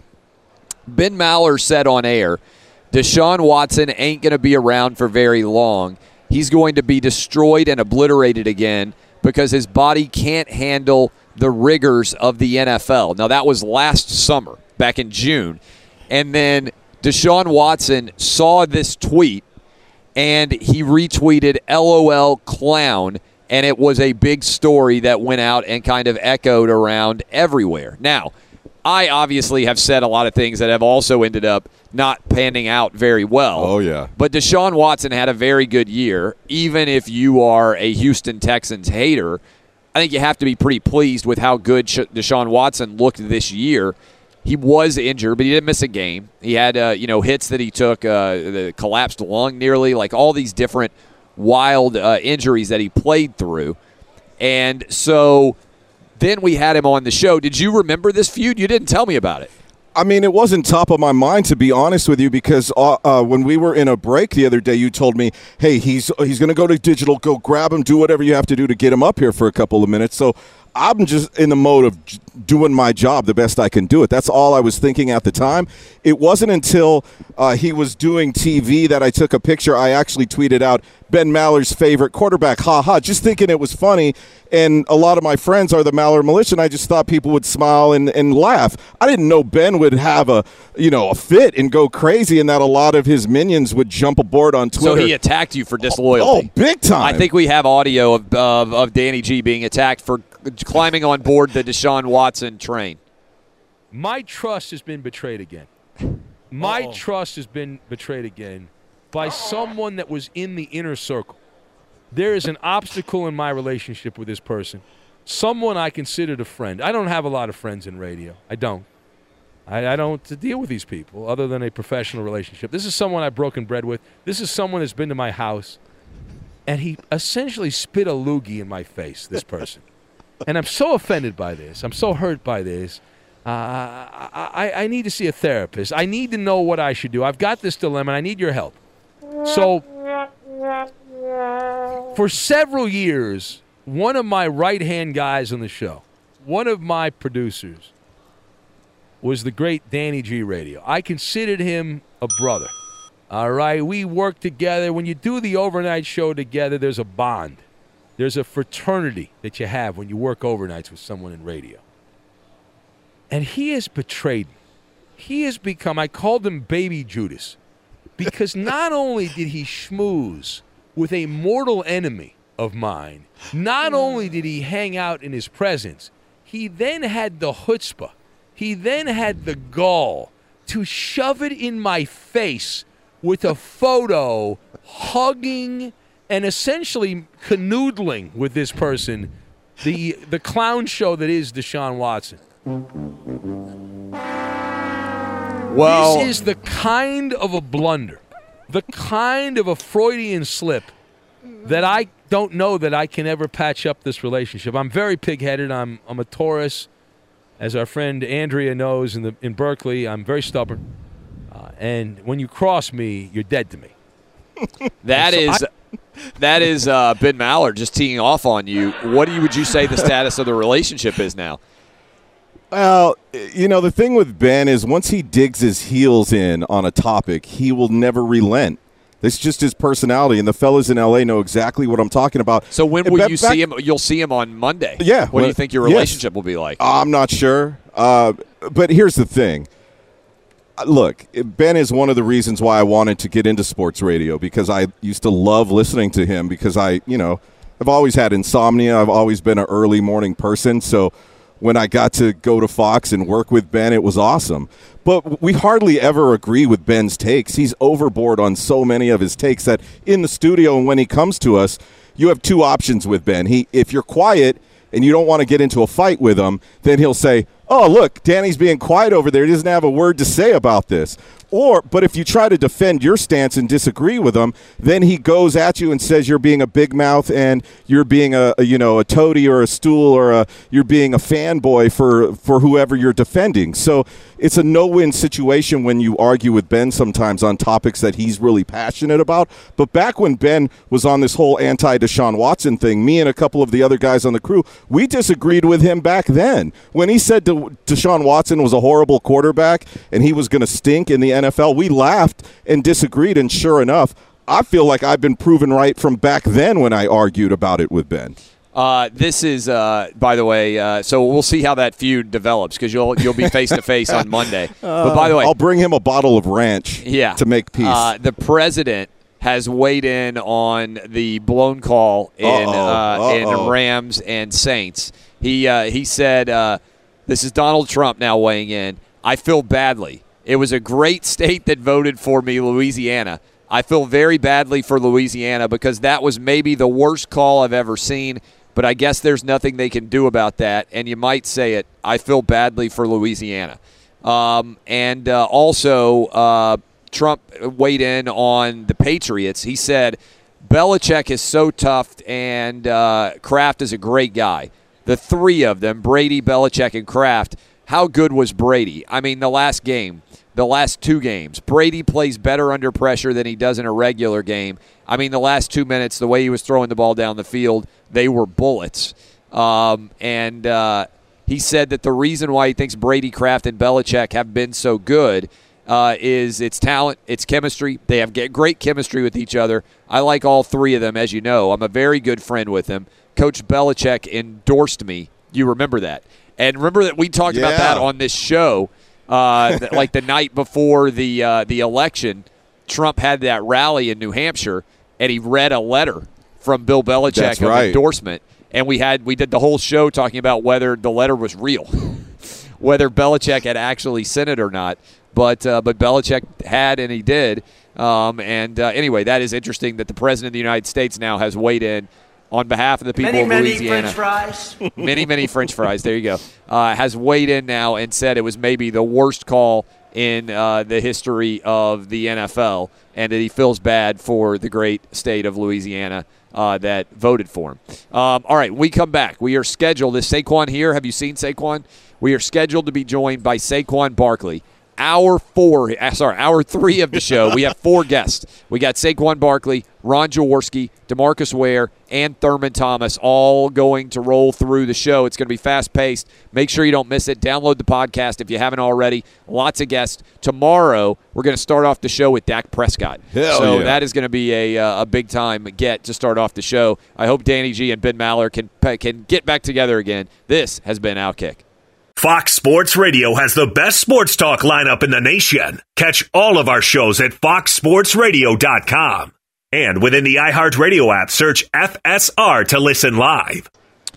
Welcome in Thursday edition of the show, final hour. We are off and rolling here in Atlanta, getting ready for Super Bowl 53. About to be joined by Saquon Barkley as he makes his way over to our stage.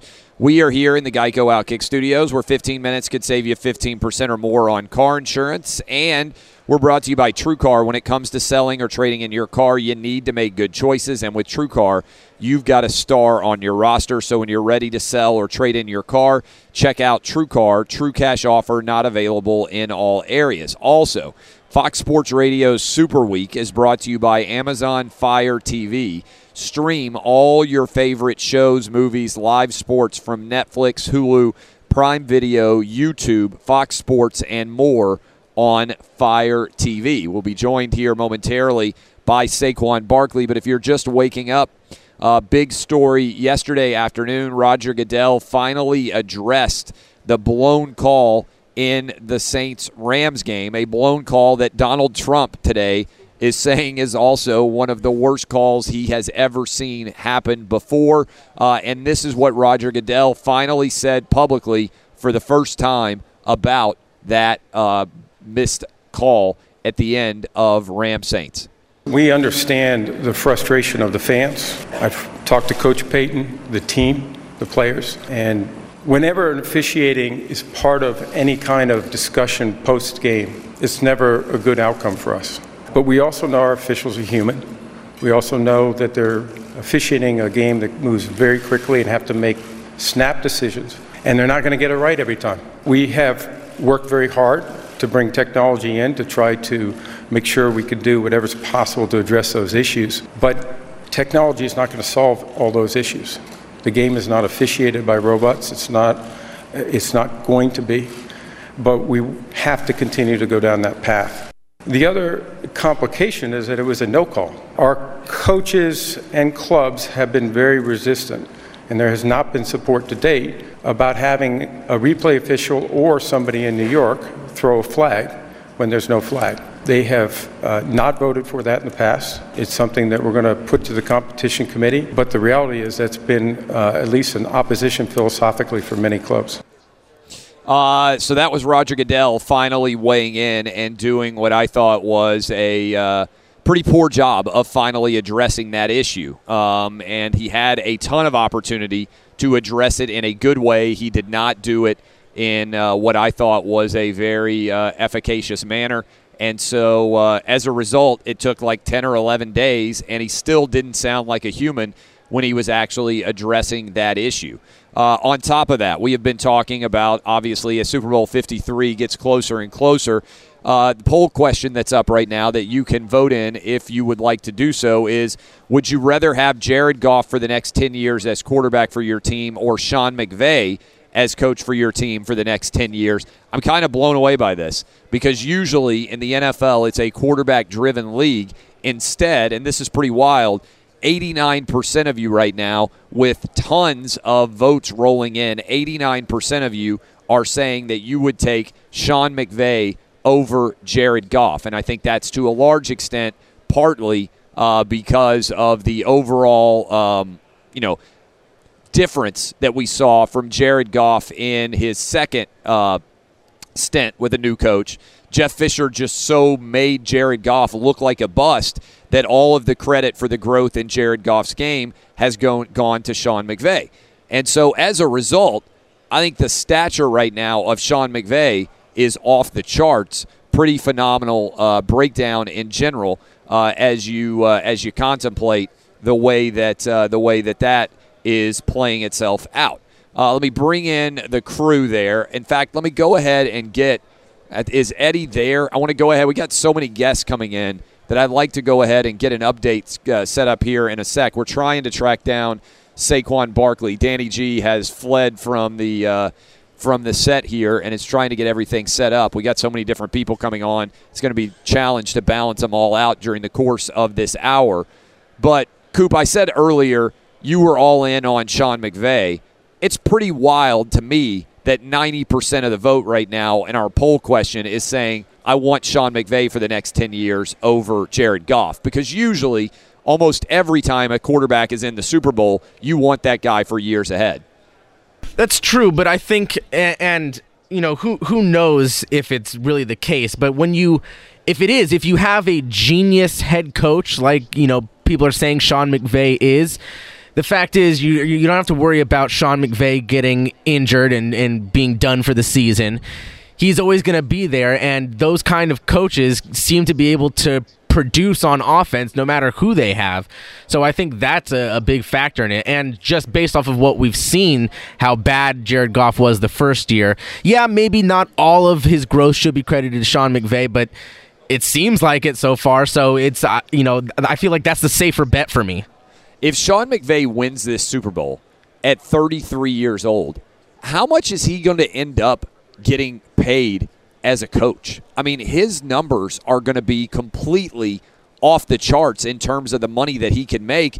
I almost think I would rather be a representative of uh, of Sean McVay. Like if I had to be an agent and take ten percent of the earnings of either Jared Goff or of Sean McVay, I feel like McVay might make more money, which is so rare to have a coach be at this height and uh, expectation and like just level I mean, it's incredible. We just don't see it happen very often. Do you think he reaches the ludicrous Gruden numbers? I think beyond that.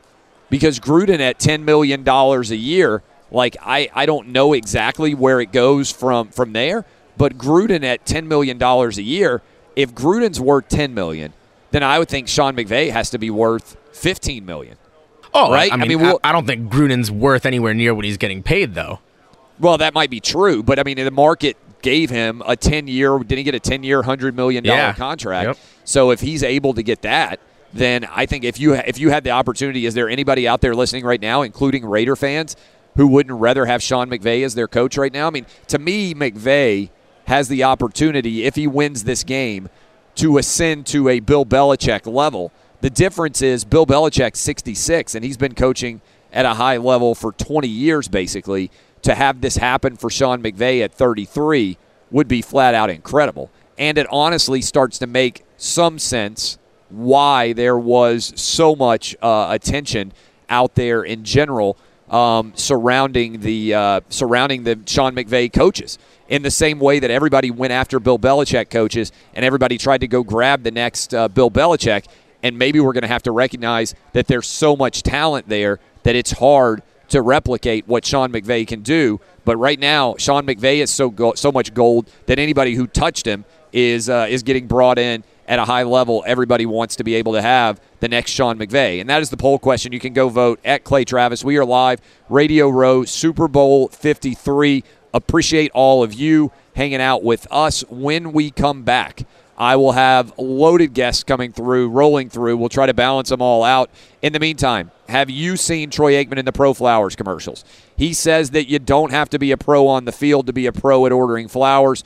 Who are you sending flowers to this year? I'm telling you right now, you need to make the right decision. Go get your flowers taken care of, especially when it comes to Valentine's Day. Troy Aikman says, Valentine's Day, it's not complete without Pro Flowers. They have so many Valentine's Day bouquets to choose from right at your fingertips. You will be glad that you make the smart decision. And trust me, kids, Valentine's Day is going to be here before you know it, and it's right around the corner. If you hurry right now, you can get one dozen red roses with a free glass vase for $24.99 plus shipping and handling. Just go to proflowers.com today click the microphone in the upper right corner and enter the code Clay Travis to choose the perfect roses at the perfect price. Again, that's proflowers.com today. Click in and enter the code Clay Travis, and you get the perfect roses at the perfect price. Proflowers.com, Clay Travis, order today. Be sure to catch live editions of Outkick the coverage with Clay Travis weekdays at 6 a.m. Eastern, 3 a.m. Pacific on Fox Sports Radio and the iHeartRadio app. Hey, it's Jonas Knox. You've put it off long enough. It's time to replace your tires. Tire Rack has tires that will elevate your drive. Touring tires for commuter comfort, performance tires for sporty handling, all-terrain tires for on and off-road adventure. Go to TireRack.com to get started. Not sure where to begin? Use the Tire Decision Guide to get a personalized tire recommendation. The right tires for how, what, and where you drive. Choose from the full line of Goodyear tires. Shipped fast and free to a recommended installer near you, or choose the convenience of mobile tire installation. They'll bring your new tires to your home or office and install them on site. It doesn't get much easier than that. Go to TireRack.com slash sports to see their Goodyear test results, tire ratings, and consumer reviews. And be sure to check out all the current special offers. Great tires and a great deal. What more could you ask for? That's TireRack.com slash sports. TireRack.com, the way tire buying should be. It's the Kia Summer Sticker Sales Event, so give your friends something to look at, like a B&B with an ocean view, an endless field of wildflowers, or a sunset that needs no filter. Make this a summer to share and save with a capable Kia SUV or powerful sedan. See your local Kia dealer or visit kia.com to learn more. Kia, movement that inspires.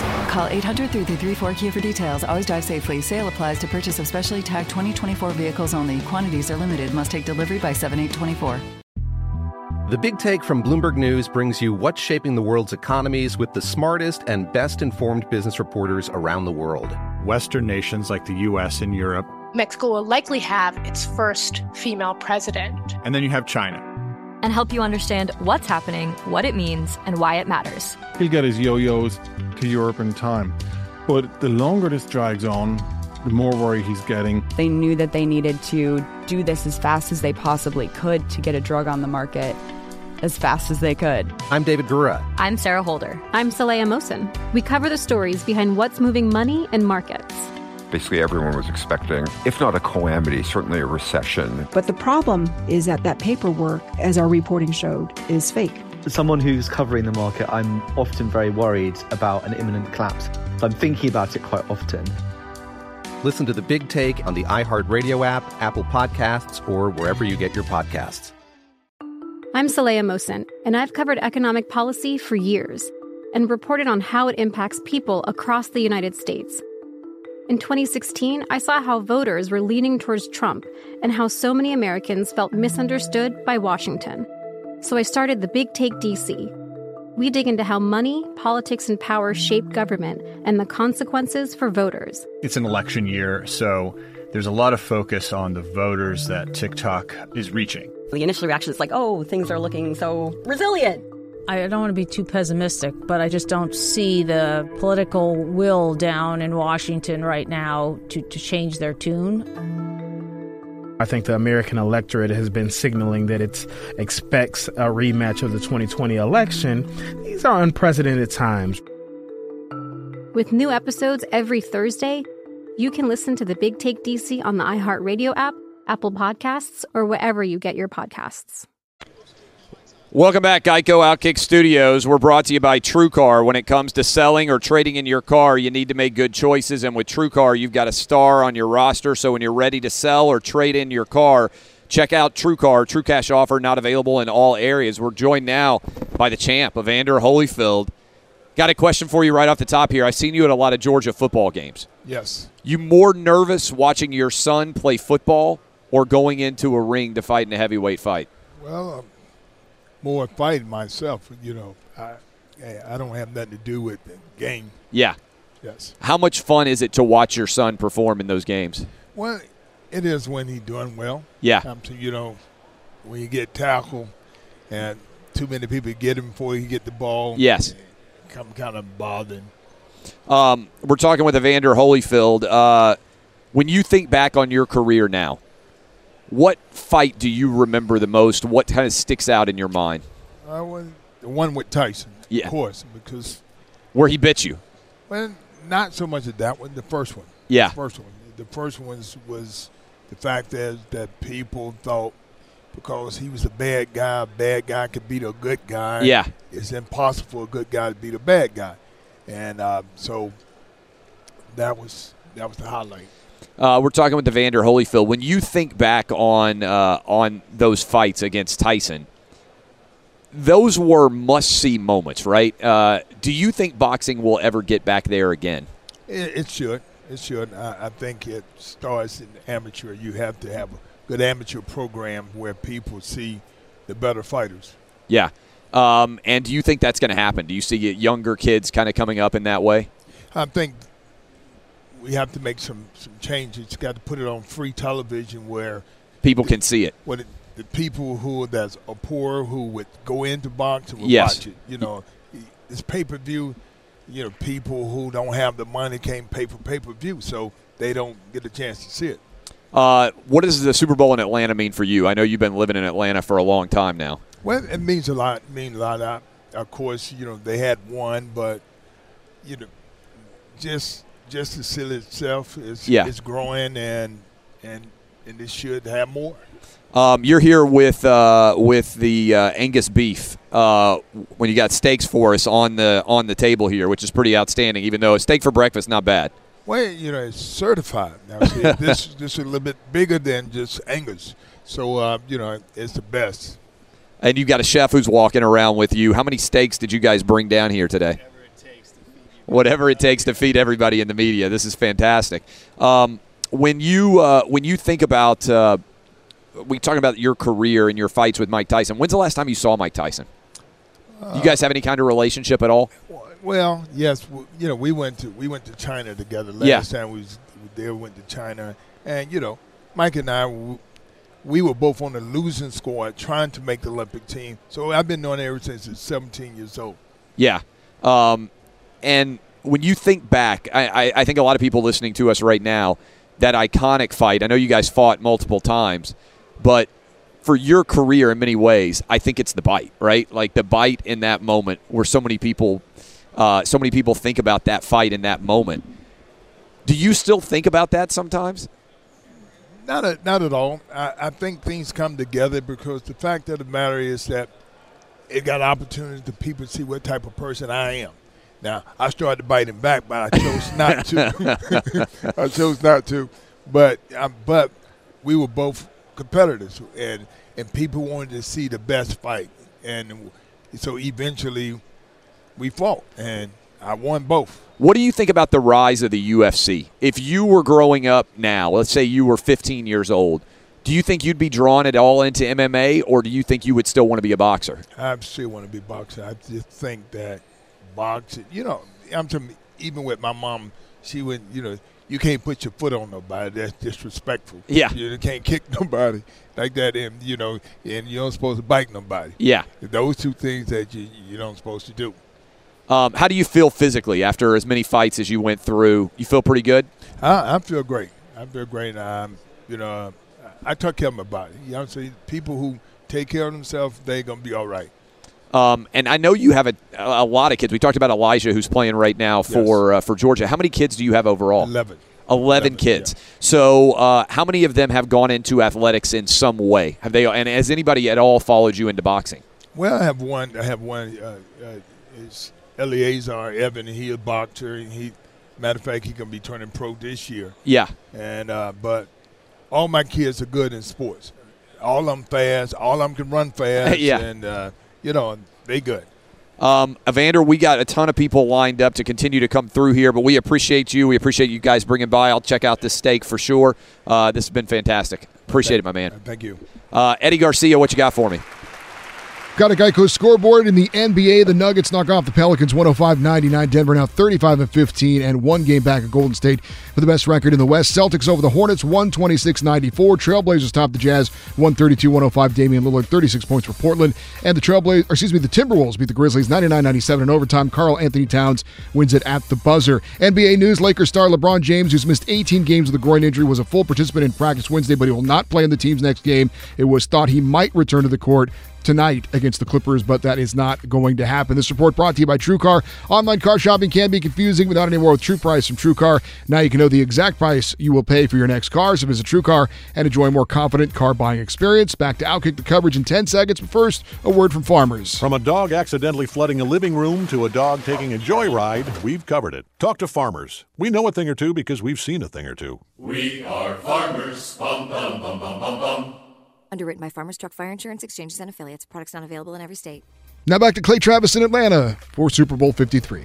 We are going to be joined now by Ron Jaworski, um, who is uh, a name I don't need to give out a lot. I appreciate you waiting there. We had the, the champ there. Uh, Vander Holyfield showed up a little bit early, so I wanted to sit down Oh, with you him. kidding me? Hey, I'll, I'll wait to see the champ as well. It was great to see him again. And, and as, I, as he coming up the stage, I spoke to him. It's been 19 years since I've seen him. The last Super Bowl here in Atlanta, and he looks like he could still knock some people out. yeah, there's no doubt at all about that. Um, well, I appreciate you coming with us here. Uh, you're here for uh, for. Tell me who you're here with. Uh, DJO knee replacement, and when you're an old beat up NFL quarterback of 17 years in the league, uh, you find out that uh, yourself and a lot of your uh, brethren needs knee replacement. So DJ Knee does a fantastic job of not only servicing professional athletes, former professional athletes, but uh, our population in general. Uh, all right, you have a uh, an interesting decision. Everybody knows you association with the Philadelphia Eagles and uh, and all of that story. You got the ring on right now. That's not a that's not a bad that's not a bad look at all. uh, bling bling is good. Yeah, bling is always good. How would you make a decision now if you were Nick Foles? Where do you think Nick Foles should go, assuming he buys his way out of that contract? And are you 100% certain that Carson Wentz is the future of the franchise and it makes no sense to consider even contemplating Nick Foles as the future? Yes, uh, Carson Wentz is the future of the Philadelphia Eagles. He's a fantastic athlete. Uh, like any other professional athlete, there's always a question of health. Can he remain healthy? Um, he hasn't been able to do that, but the injuries he's, he has sustained, people say, okay, he'll, he eventually will be all right. Nick Foles has stepped in as a backup quarterback, been a Super Bowl MVP, done a phenomenal job. You can't keep both of them. In today's salary cap era, you can't pay both quarterbacks. And Nick Foles has earned and deserves the opportunity to be a starting quarterback in the NFL. Where do you think he should go? Uh, if you were I- advising him, where's the best fit for Nick Foles? Where's the best coaching, best offensive talent around him? Where would you send him? Yeah, there, I mean, there are a lot of opportunities. You know, people are going to look and say Washington because it doesn't look like Alex Smith will come back. People are going to look and say Jacksonville, Miami, places where there's you know coaching staff turnover, uh, unproven quarterbacks. Nick is a proven quarterback. You know what you're going to get, and you mentioned something I think is very important: the offensive line. Uh, you know, Nick is going to have to. He's going to have to look at the teams that are going to have interest in him and say, okay, here is the best offensive line. The one thing that I've learned about this league, and I'm a rockhead, Uh, but I've been around since 1973, 17 years of player. Started my career with the LA Rams in 1973. Played 17 years. Broke the game down, uh, you know, with ESPN for a number of years. Now working with the NFL Network, studying tape. You must have an offensive line in front of you. I've watched a lot of great quarterbacks get pummeled and not not ever recover from that. So if I'm advising Nick, I said, Nick, when you look at these teams, find out who's going to invest in the offensive line and who has a solid offensive line to start with. Who do you think uh, will win? And we break down this game. Obviously, last year I know you were very excited to see the Eagles and Nick Foles find a way to get it done. Not a lot of people giving them a shot last year. I had them by eight, by the way. You did. They won by eight. Yeah, yeah, that's fantastic. I got Uh, lucky. Yeah. Uh, so the uh, the game going on the Patriots. Uh, do you buy into them being able to keep their momentum going that we've seen in the playoffs so far, or do you think Sean McVay and Jared Goff and company might have something special for them? You know, it's a typical Bill Belichick Patriot team. And I've always said this about Bill. In September, he has a picture of what he wants his team to look like in December. You Yes. know, they're, they're going to struggle. He's going to tweak. He's going to make subtle changes. You know, he's going to find out what his new young players can do, what they can't do. And by the time December rolls around, Bill usually has a pretty good idea of what he has. And then he gets rolling in the playoffs. And they are playing their best football right now. Uh, it's going to be a real chore right now for even that Rams defense to sustain the way they played against Tom Brady. The offensive line, which I just mentioned, talking about Nick Foles, has been outstanding. I mean, Tom has not been literally touched in the playoffs. No sacks. I think he's been knocked down a couple times. The offensive line has been outstanding. But obviously, you know, Aaron Donald, Ndamukong Suh, Brockers, uh, Fowler, you're going to see a fierce pass rush this weekend. Rams Saints, the call that was not made. Roger Goodell addressed it yesterday. We're talking with Ron Jaworski. Do you believe there will be a long term impact from that call being missed, or do you think it'll just kind of fade into oblivion? No, I, I- I think the commissioner is smart enough to understand that was a blown call. Uh, those two officials on that sideline blew the call. We all know it. I don't care if you're a, a Rams fan, you or a Rams player, you know that call was missed. And and in- in games like that, you've got to have some way to correct errors like that. The technology we now have, we've got to be able to correct those things officials are going to miss calls. That's a given. They are human. They're going to be out of position. They're not going to see how things really played out. But with technology we now have, there's got to be a way to at least take a quick look at that, buzz down, and say, hey, we missed that one. Let's correct it now. Let the best team that deserves to go to the Super Bowl win the football game. And, since you asked me about that, the other thing that concerns me too, and I know you know the, the the replays are sponsored. We got Surface, and they bring the you know the computer out and the iPad or whatever they bring out there, and we waste five minutes. Yes. we. I mean, as a quarterback, I'm like throwing stuff watching the game because I know how I was when I played. You got momentum. You got a drive going to say, "Oh, we challenge the play. We don't know," and they bring this Surface camera out. It takes three minutes to set them up to put head, put the headset on, and boom, all momentum is gone. It's gone. There, you got nothing left. So now they wait five minutes. They say, "Okay, here's here's the call." Why can't we, with the technology we now have, and the, all the smart people we have up in New York at, at, at Park Avenue in the office, they see that play, and all of a sudden, don't you don't need to bring that that Surface computer on the field, guys. You got one minute. Give me a decision. Good, no good, whatever, and move the game along. Not only that, if you, arguably if you can't tell in a minute, it's not hundred percent. Yeah. Right. It's it, it's not indisputable that you can review it and be able to do it. Here's what I would say. I would just extend the coach's challenge to now include calls such as those, and you get one challenge in that situation. And if you want to do it, that's fine. But you know, you only get one opportunity to throw a flag on something like that. And- just and- m- r- and, roll and- it in. and that's a good problem solver. At least Yes. you have a chance. If there is a call like that, you know, you can challenge that call and say you want to replay. But you know, they've always said, you know, we're we're never going to have a challenge for pass interference. So Right. it is a judgment call. And quite honestly, we've all seen a thousand million replays. I mean, there's pass interference on a lot of plays on both sides, offensively and defensively. And but the thing is, in a, in a game where it's the last play, literally the last play of the game that determines the winner, that's when you should be able to have that challenge. We're talking to Ron Jaworski right now. Do you believe that, regardless of what happens, the legacy of Brady and Belichick doesn't really change at all? I mean, No, they're either five and four, or six and three in Super Bowl. Does it matter? They're they're they're, they're cemented. I, I think uh, uh, Bill Belichick will go down as the greatest coach of all time, And I think Tom Brady will go down as the greatest quarterback of all time. And you know what? Who's there's not a whole lot you can argue about. They're, Yeah. they're, they're, they're- this this run of supremacy is, is remarkable. You know, I, I I I feel I'm pretty good at evaluating the game. I've been around the game for so long. I know how hard every team works, how coaches work, how front officer. I mean, the hours these guys put in to beat the Patriots and, and not be able to do it. When you look at Buffalo, Miami, and the Jets, and all these years they've had changing coaching staffs, front office, players, quarterbacks, you name it, and they still can't challenge the Patriots. I mean, it just goes to show you how brilliant they are. Do you think that Brady will make it to 45? How many more? If I gave you right now, he's 41. If I gave you over under two, does he play two more years, or do you think he goes over two? I I will knowing Tom, I will say over two. I didn't think he would get to forty. Yeah, I mean, I, I retired at thirty nine. I played, And you could feel it. Oh, I knew it. I- there were balls, that, you know, that I, I, I when I was twenty nine, I'm, I'm I'm slinging that in there. You know, I'm getting it in there. At 39, eh, I got to put a lark on it to get it there, and all of a sudden the safety's driving, or the Yes. linebacker's knocking it down. So you lose. I, you know, I lost the fastball. Yeah. I watched Tom. Yeah, I'm on the sideline. You watched the ball is still coming out. It's spinning. Do you I mean, see? I mean, like we, we had uh, Nickell Robey, you know, like say, oh, you know what? I think I can see that he's gotten he's slowed down. Do you see it? I Or do not. I do. I do not see it.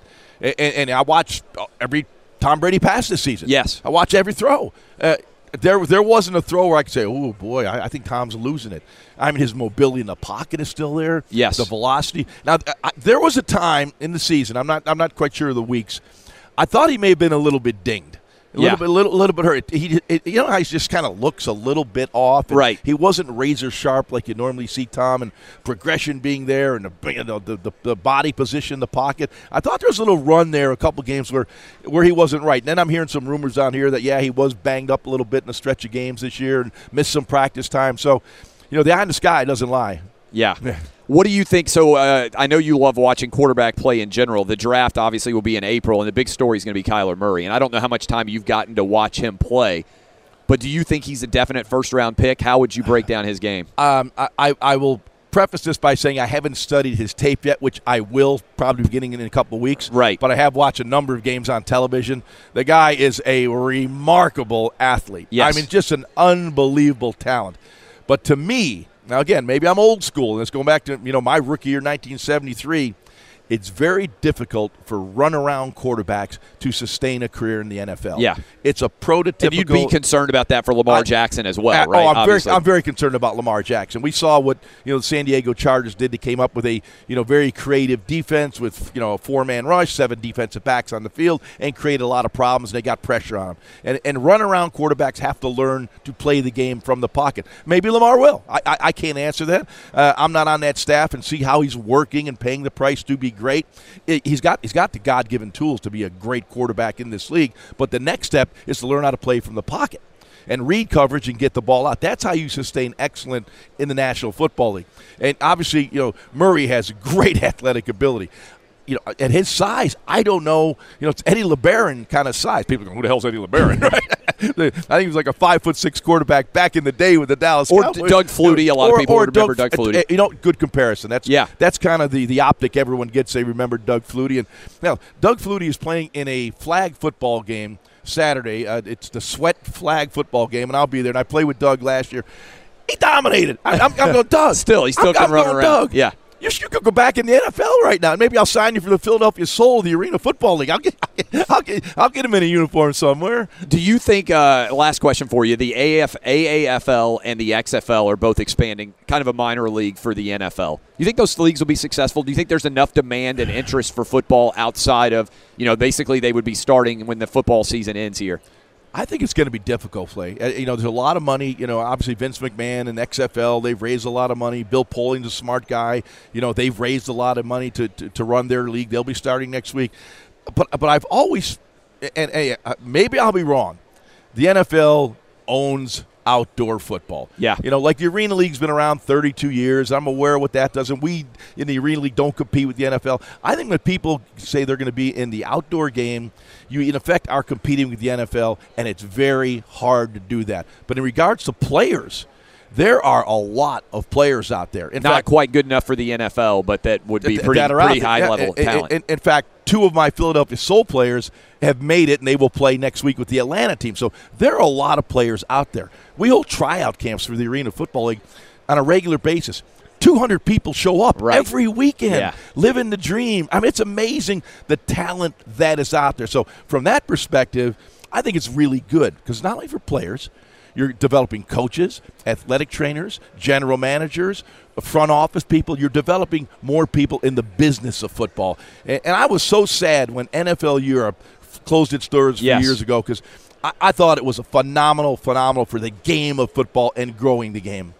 Outstanding stuff, Ron Jaworski. We could talk to you for a long time. I think Let's we do it again. I'd love to. I need to get your contact. That was fantastic. Thanks, uh, we are going to go to break now. Uh, when we come back, lots more guests coming. I'm not even sure who exactly is going to be on, but we're going to continue to roll. This is Outkick the coverage on Fox Sports Radio. Be sure to catch live editions of Outkick the coverage with Clay Travis weekdays at 6 a.m. Eastern, 3 a.m. Pacific. Maroon 5 bringing us back to the halftime, one of the halftime acts. Uh, we are here in the Geico Outkick studios, joined now by Thurman Thomas, a guy who's played in a few Super Bowls over the year. We were just having a conversation. You're a big hockey guy. You like to watch the Sabres, and love to watch the you Sabres. still live in Buffalo. Still live in Buffalo, and I tell people all the time, you know what? Everybody say, "Oh, the NFC and the AFC championship games, those are the best of all sports." I said, "No, give me a, a, a game of hockey, four best four out of seven Yeah, series, hockey playoffs, unbelievable. um, unbelievable. It's the time that I actually look forward to it that more than I do the NFL playoffs. Have you ever been on skates in your life? Yes, once. How'd it go? Not very good. Yeah. Not very good. Yeah. So now when we get back to Buffalo, I'm saying, you know what? I want to do this. I want to learn. So I'm going to go out. We call it have a place called the Harbor Center. Yeah. Where we go out, big skating rink, and they got the the walkers that you can walk Yes. while you got the skate. I said, oh yeah. You know what? So you don't hit the ice. That's I don't important. care Yeah. if I'm Thurman Thomas. I'm gonna learn how to do this, and I'm gonna take my time doing it, and I'm gonna do the walker. Your kids ever play hockey? No. Yeah. No. I mean, it's funny. My kids, I would have never believed it growing up in Nashville, but the Predators have become so popular. Yeah. My kids were interested in learning how to skate. You know, so I got. I didn't know how to put pads on. You know, Right. I'd never done it in my life, so Yeah, we got this all the pads and everything else. Uh, we're talking to Thurman Thomas. Tell me who you're here with right off the top for, so we get it uh, take care of. Uh, the Wounded Warrior amputee football team. Uh, you know, they had a game la- here last night, uh, flag football game, and just to see those guys was just amazing. And I'm here to help raise awareness for the need to provide service dogs for a lot of veterans that come back over from Iraq and Afghanistan. And uh, so, uh, yeah, it's been a it's been a great partnership with them, uh, working with Sierra Delta. You know, they provide.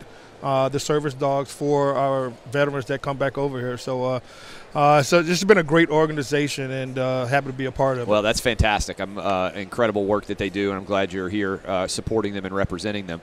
When uh, I, we're about to be joined, I think here shortly, potentially by Saquon Barkley, who has uh, got a nice little Rookie of the Year trophy. But I'm curious with you, uh, when was the last time that you watched one of the Super Bowls that you were in, or part of one of the Super Bowls that you were in? Uh, when we did the Four Falls of Buffalo, Yeah. uh, the little documentary Yes. on- for ESPN. Yeah, no, that was fantastic. That was the last time that I've actually sat down with a former teammate and watched the Super Bowl, an actual game. You know, so yeah, I don't, I don't, I know the ending to all four of them, so I don't watch it very often.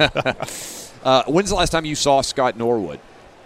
uh, a year ago, Yeah. comes down to Jim Kelly's tournament every year. Every now. year. Yeah, yeah. He's we had to kind of bring him out a little bit, but uh, he's been down there for the past five or six years. It's a good way to finish off Thursday's show here. We got Saquon Barkley sliding in next to you. Saquon, do you remember watching Thurman Thomas at all? Have you seen this guy on YouTube at least? yes, I got to see his um, football life and everything, and see him on YouTube. And um, big fan. It's, it's amazing. It's an honor to sit next to you. Appreciate it, man. Thank you so much. Uh, I think if we got his mic uh, turned up, I th- his mic's not on. We got to pop it. Are we good? Maybe I should say that. Again. Now you then. got it. Yeah, now you can say it again. I said Uh, if yeah. you've gotten to watch uh, Thurman Thomas play before, this is awesome. We got Saquon Barkley, Thurman Thomas on to finish the show. What have you seen from this guy? Yeah, um, I got to watch uh, highlight tapes on YouTube and uh, watch his football life. Um, my dad was a big fan of him um, uh, uh, back in the day, um, and like I was saying, man, he, he's one of the greats, and uh, it's an honor, it's a privilege to you know even be sitting here and um, having a conversation about him, and uh, you know, just it's a crazy year for me, and to be able to meet you right now, um, uh, it's, it's, it's an honor, really. I appreciate it. I appreciate Well, it. you've got a nice little hardware here that you're carrying around, the Pepsi uh, Rookie of the Year. I'm sure it was a goal of yours to come in and have a performance like you did, but you know, Thurman, how hard it is to come in as a rookie and be as dominant as Saquon. What do you think about his game when you watch it? Absolutely love it. You know, being up in Buffalo and being up in the New York uh, market, you know, I have an opportunity to see him play every single weekend. And, uh, you know, I mean, he led the NFL in yards from scrimmage this year yeah. as a rookie, you know, and uh, and that was something that I, I, took a lot of pride in. So having him run the football and catch the football, I mean, that's that's what you want in a running back. It's coming from my day, you know, that's what you want in a running back, and uh, he's been tremendous, man. And, and even though it has not been the season that he wanted, he still produced, and, and I think if you can have that to- total. Uh, athletic ability and, and being able to go out there and make plays, perfect fit for the New York Giants.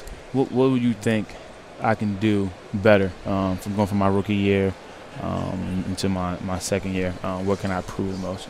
Well, I, I think when, when I watch you, there's not a lot to improve, you know, really. I mean, you do everything very great. You know, I think one of the things that I always talk about being a running back, you know, you can obviously – run the football, you can catch the football. But one of the things that I always say when I look at the guy, you know, can you do blitz pickup?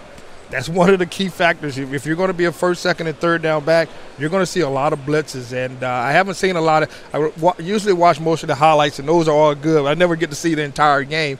Uh, but uh, if you can do that, pick up the blitz, and, and don't have to have that quarterback or the offensive line worry about, you know, that guy that's blitzing. Awesome job.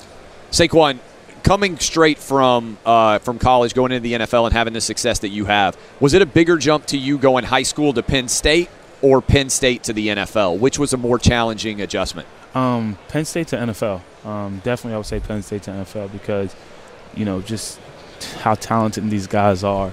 Um, you know, sometimes you go from high school to college and uh, you, you, might right from the jump be one of the best players on the team, and uh, it's crazy to sound uh, to say, but in some situations it, it, that's how it is. Um, but in NFL, you got to figure it all out. Um, you know, obviously, I know people say the speed's a lot different. Me personally, I don't believe in that statement um, because right. if you run a four three, you run a four three. If you run a four six, you run a four six. But it's what you do in between the lines and with your preparation, your film study that makes you play at a much faster, uh, at a faster level, and that's what you got to do. Now you have more time to watch film, uh, more time to break down film and study your opponents to put you in the best position possible, so you can make plays. It's kind of like playing chess, and um, you know, so I would say definitely the challenges was uh, it was definitely more challenging to go from college to Penn State, um, especially with the process that you have in between. Such a long process to you actually get back on the field um, with all the meetings and talking to coaches and uh, running 40 times and, uh, and doing interviews. Um, definitely say that plays in part of it too. But uh, I mean, it, it was fun, fun year.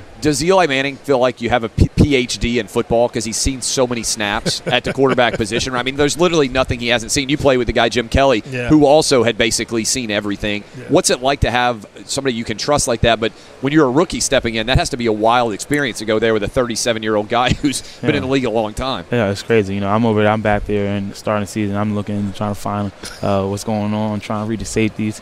Um, he's like, this guy's coming, go right there, go right there. And I'm just like, yes, I got you. I'm going go there, I'm going go there. And I'm, I'm, over there thinking, like, how am I going to set up the block and make sure he gets some time? Um, he, he, you know, I, I don't think so far um, this year, I don't know. I could be wrong. Um, but I don't think he missed a blitz. Um, he, he knew I, every time. That's what I've heard I from think, people on his yeah. offensive line that he knows yes, exactly what's going to happen. I think he put us in a position, and we, as a running back myself for the offensive line, uh, yeah. might have messed it up for him. Um, but he always puts us in the right position. I, honestly, I could be wrong with the statement, but um, from watching film, from what I can remember, I don't think he missed a blitz this year. Man, he's he's special. Uh, he's special. Your offense was special, Thurman, with Jim Kelly. You guys did things that weren't being done by other teams at the time. How advanced do you think your schemes and concepts were compared to a lot of the other rest of the NFL teams? Um, you know, we we caught a lot of teams off guard yeah. when we first started running the K gun no huddle, three wide receivers, one running back. You know, we caught a lot of people off guard, uh, and really we kind of surprised ourselves how good we were running the no huddle and with the three wide because we didn't like I said in my offense. Maybe we maybe had what anywhere from five to seven running plays that we ran. Yes, and we probably only used three or four of them. You know, so we kind of kept the basic offense. You know, whatever you lined up in, we're going to run it no matter what. I mean, that's just kind of how we win at things, and uh, and to open it up with the passing game. I mean, you're seeing that right now. I think the closest team today is probably the Los Angeles Rams because they run a lot of three wide out one running back uh, type formation, the K gun. So uh, yeah, it's uh, yeah we were kind of before our times, Yeah. but you know we we definitely as former players we see some of the type of plays that other teams run and we're like, oh, we ran that Yeah. before. yeah. Saquon, when you step into that locker room, Eli Manning's famous, right? Everybody knows him. Odell Beckham Jr. is famous. Did it feel the first time you walked in there a little bit surreal? Like, I can't believe that I'm now on the same level as these guys? Or did you almost immediately just step in and feel like you'd been there a while? Um, yeah, surreal. I'll say surreal. You know, you just take everything in, um, and it, it wasn't even just coming as a fan perspective. Um, obviously, I was a fan of all of all of people's game. It was just like taking a deep breath, like you here. You know, Yeah. like it's everything you talked about when you were a kid with your family and your parents, and uh, all the advice that they gave you, and all the hard work that you put in. Uh, you're here. Um, you, you finally made it, but then you have to step back out of that and be like, so now you're here. Now what? You can you got to do something with it now. So um, just try to take the approach of asking a lot of questions and learning from those guys, and um, just so I can try to be as successful as I can be and have an impact on the team, um, so I can help the team win games. We're talking to I mean, Saquon Barkley and Thurman this Thomas. is this is this is unique here because a lot of guys that come in. I mean, the guy went to Penn State. I mean, Yes. he was all American at Penn State, and then all of a sudden step into the NFL and step into the market of New York Yes. With Eli. A lot of media. with lot a lot of attention. media with Odell, and he has handled himself tremendously. I mean, I, I've watched him over the past couple of years in college and and his first year with the New York, the, the interviews, the fun playing the game, the love of the game. But You're a he does- fan. I, oh, huge fan. Huge fan, And that's pretty cool for you to hear, I imagine, Yeah, exactly. So I mean, much, it's uh, you know, and I know he, he got this, but you know, he's striving. The to- rookie of the year, get- it's got to more to get the come. next one. You know, he got more to come. More to come. Outstanding stuff. Hey, I appreciate you guys quickly. More sore. How much sore are you after an NFL game than a college game? Um, I would say that definitely sore in the NFL. De- Yeah. yeah, definitely. Just, just the hits, the hits are a little bit harder. The bigger um, Yeah. grown men, so I would say definitely. not. Thurman Thomas, Saquon Barkley. This is Outkick from the Super Bowl. MTV's official Challenge podcast is back for another season. And so are we. I'm Tori Deal. And I'm Aneesa Ferreira. The wait is over, guys. All Stars 4 is finally here. And this season takes it to a whole new level. Old school legends, modern power players, and ex lovers are all competing in Cape Town, South Africa for the prize of $300,000. And we're going to be right here along with you fans, covering every episode on the podcast. Listen to MTV's official Challenge podcast on the iHeartRadio app, Apple Podcasts, or wherever you get your podcasts. I'm Diosa. And I'm Mala. We are the creators of Locatora Radio, a radiophonic novela, which is a fancy way of saying A podcast. Welcome to Locatora Radio, Season 9. Love at first listen. We're older, we're wiser, and we're podcasting through a new decade of our lives. This season, we're falling in love with podcasting all over again. And getting to the heart of our stories. We're going places we've never gone before, and we're bringing you along with us. With new segments, correspondence, and a brand new sound. Season 9 is kicking off with an intimate interview with Grammy Award winning singer songwriter Natalia Lafourcade. What's giving you hope right now? Well, when I see what music does to people, it gives me a lot of hope. If you liked Locatora before, you're going to love Season 9. Subscribe to our show, and you'll see why Locatora is your prima's favorite podcast. Listen to Locatora Radio as part of the My Cultura Podcast Network, available on the iHeartRadio app, Apple Podcasts, or wherever you get your podcasts. I'm Saleha Mohsin, and I've covered economic policy for years and reported on how it impacts people across the United States. In 2016, I saw how voters were leaning towards Trump and how so many Americans felt misunderstood by Washington. So I started the Big Take DC. We dig into how money, politics, and power shape government and the consequences for voters. With new episodes every Thursday, you can listen to the Big Take DC on the iHeartRadio app, Apple Podcasts, or wherever you get your podcasts. The Big Take from Bloomberg News brings you what's shaping the world's economies with the smartest and best informed business reporters around the world. We cover the stories behind what's moving money and markets. and help you understand what's happening, what it means, and why it matters every afternoon. I'm Sarah Holder. I'm Saleha Mohsin. And I'm David Gura. Listen to The Big Take on the iHeartRadio app, Apple Podcasts, or wherever you get your podcasts.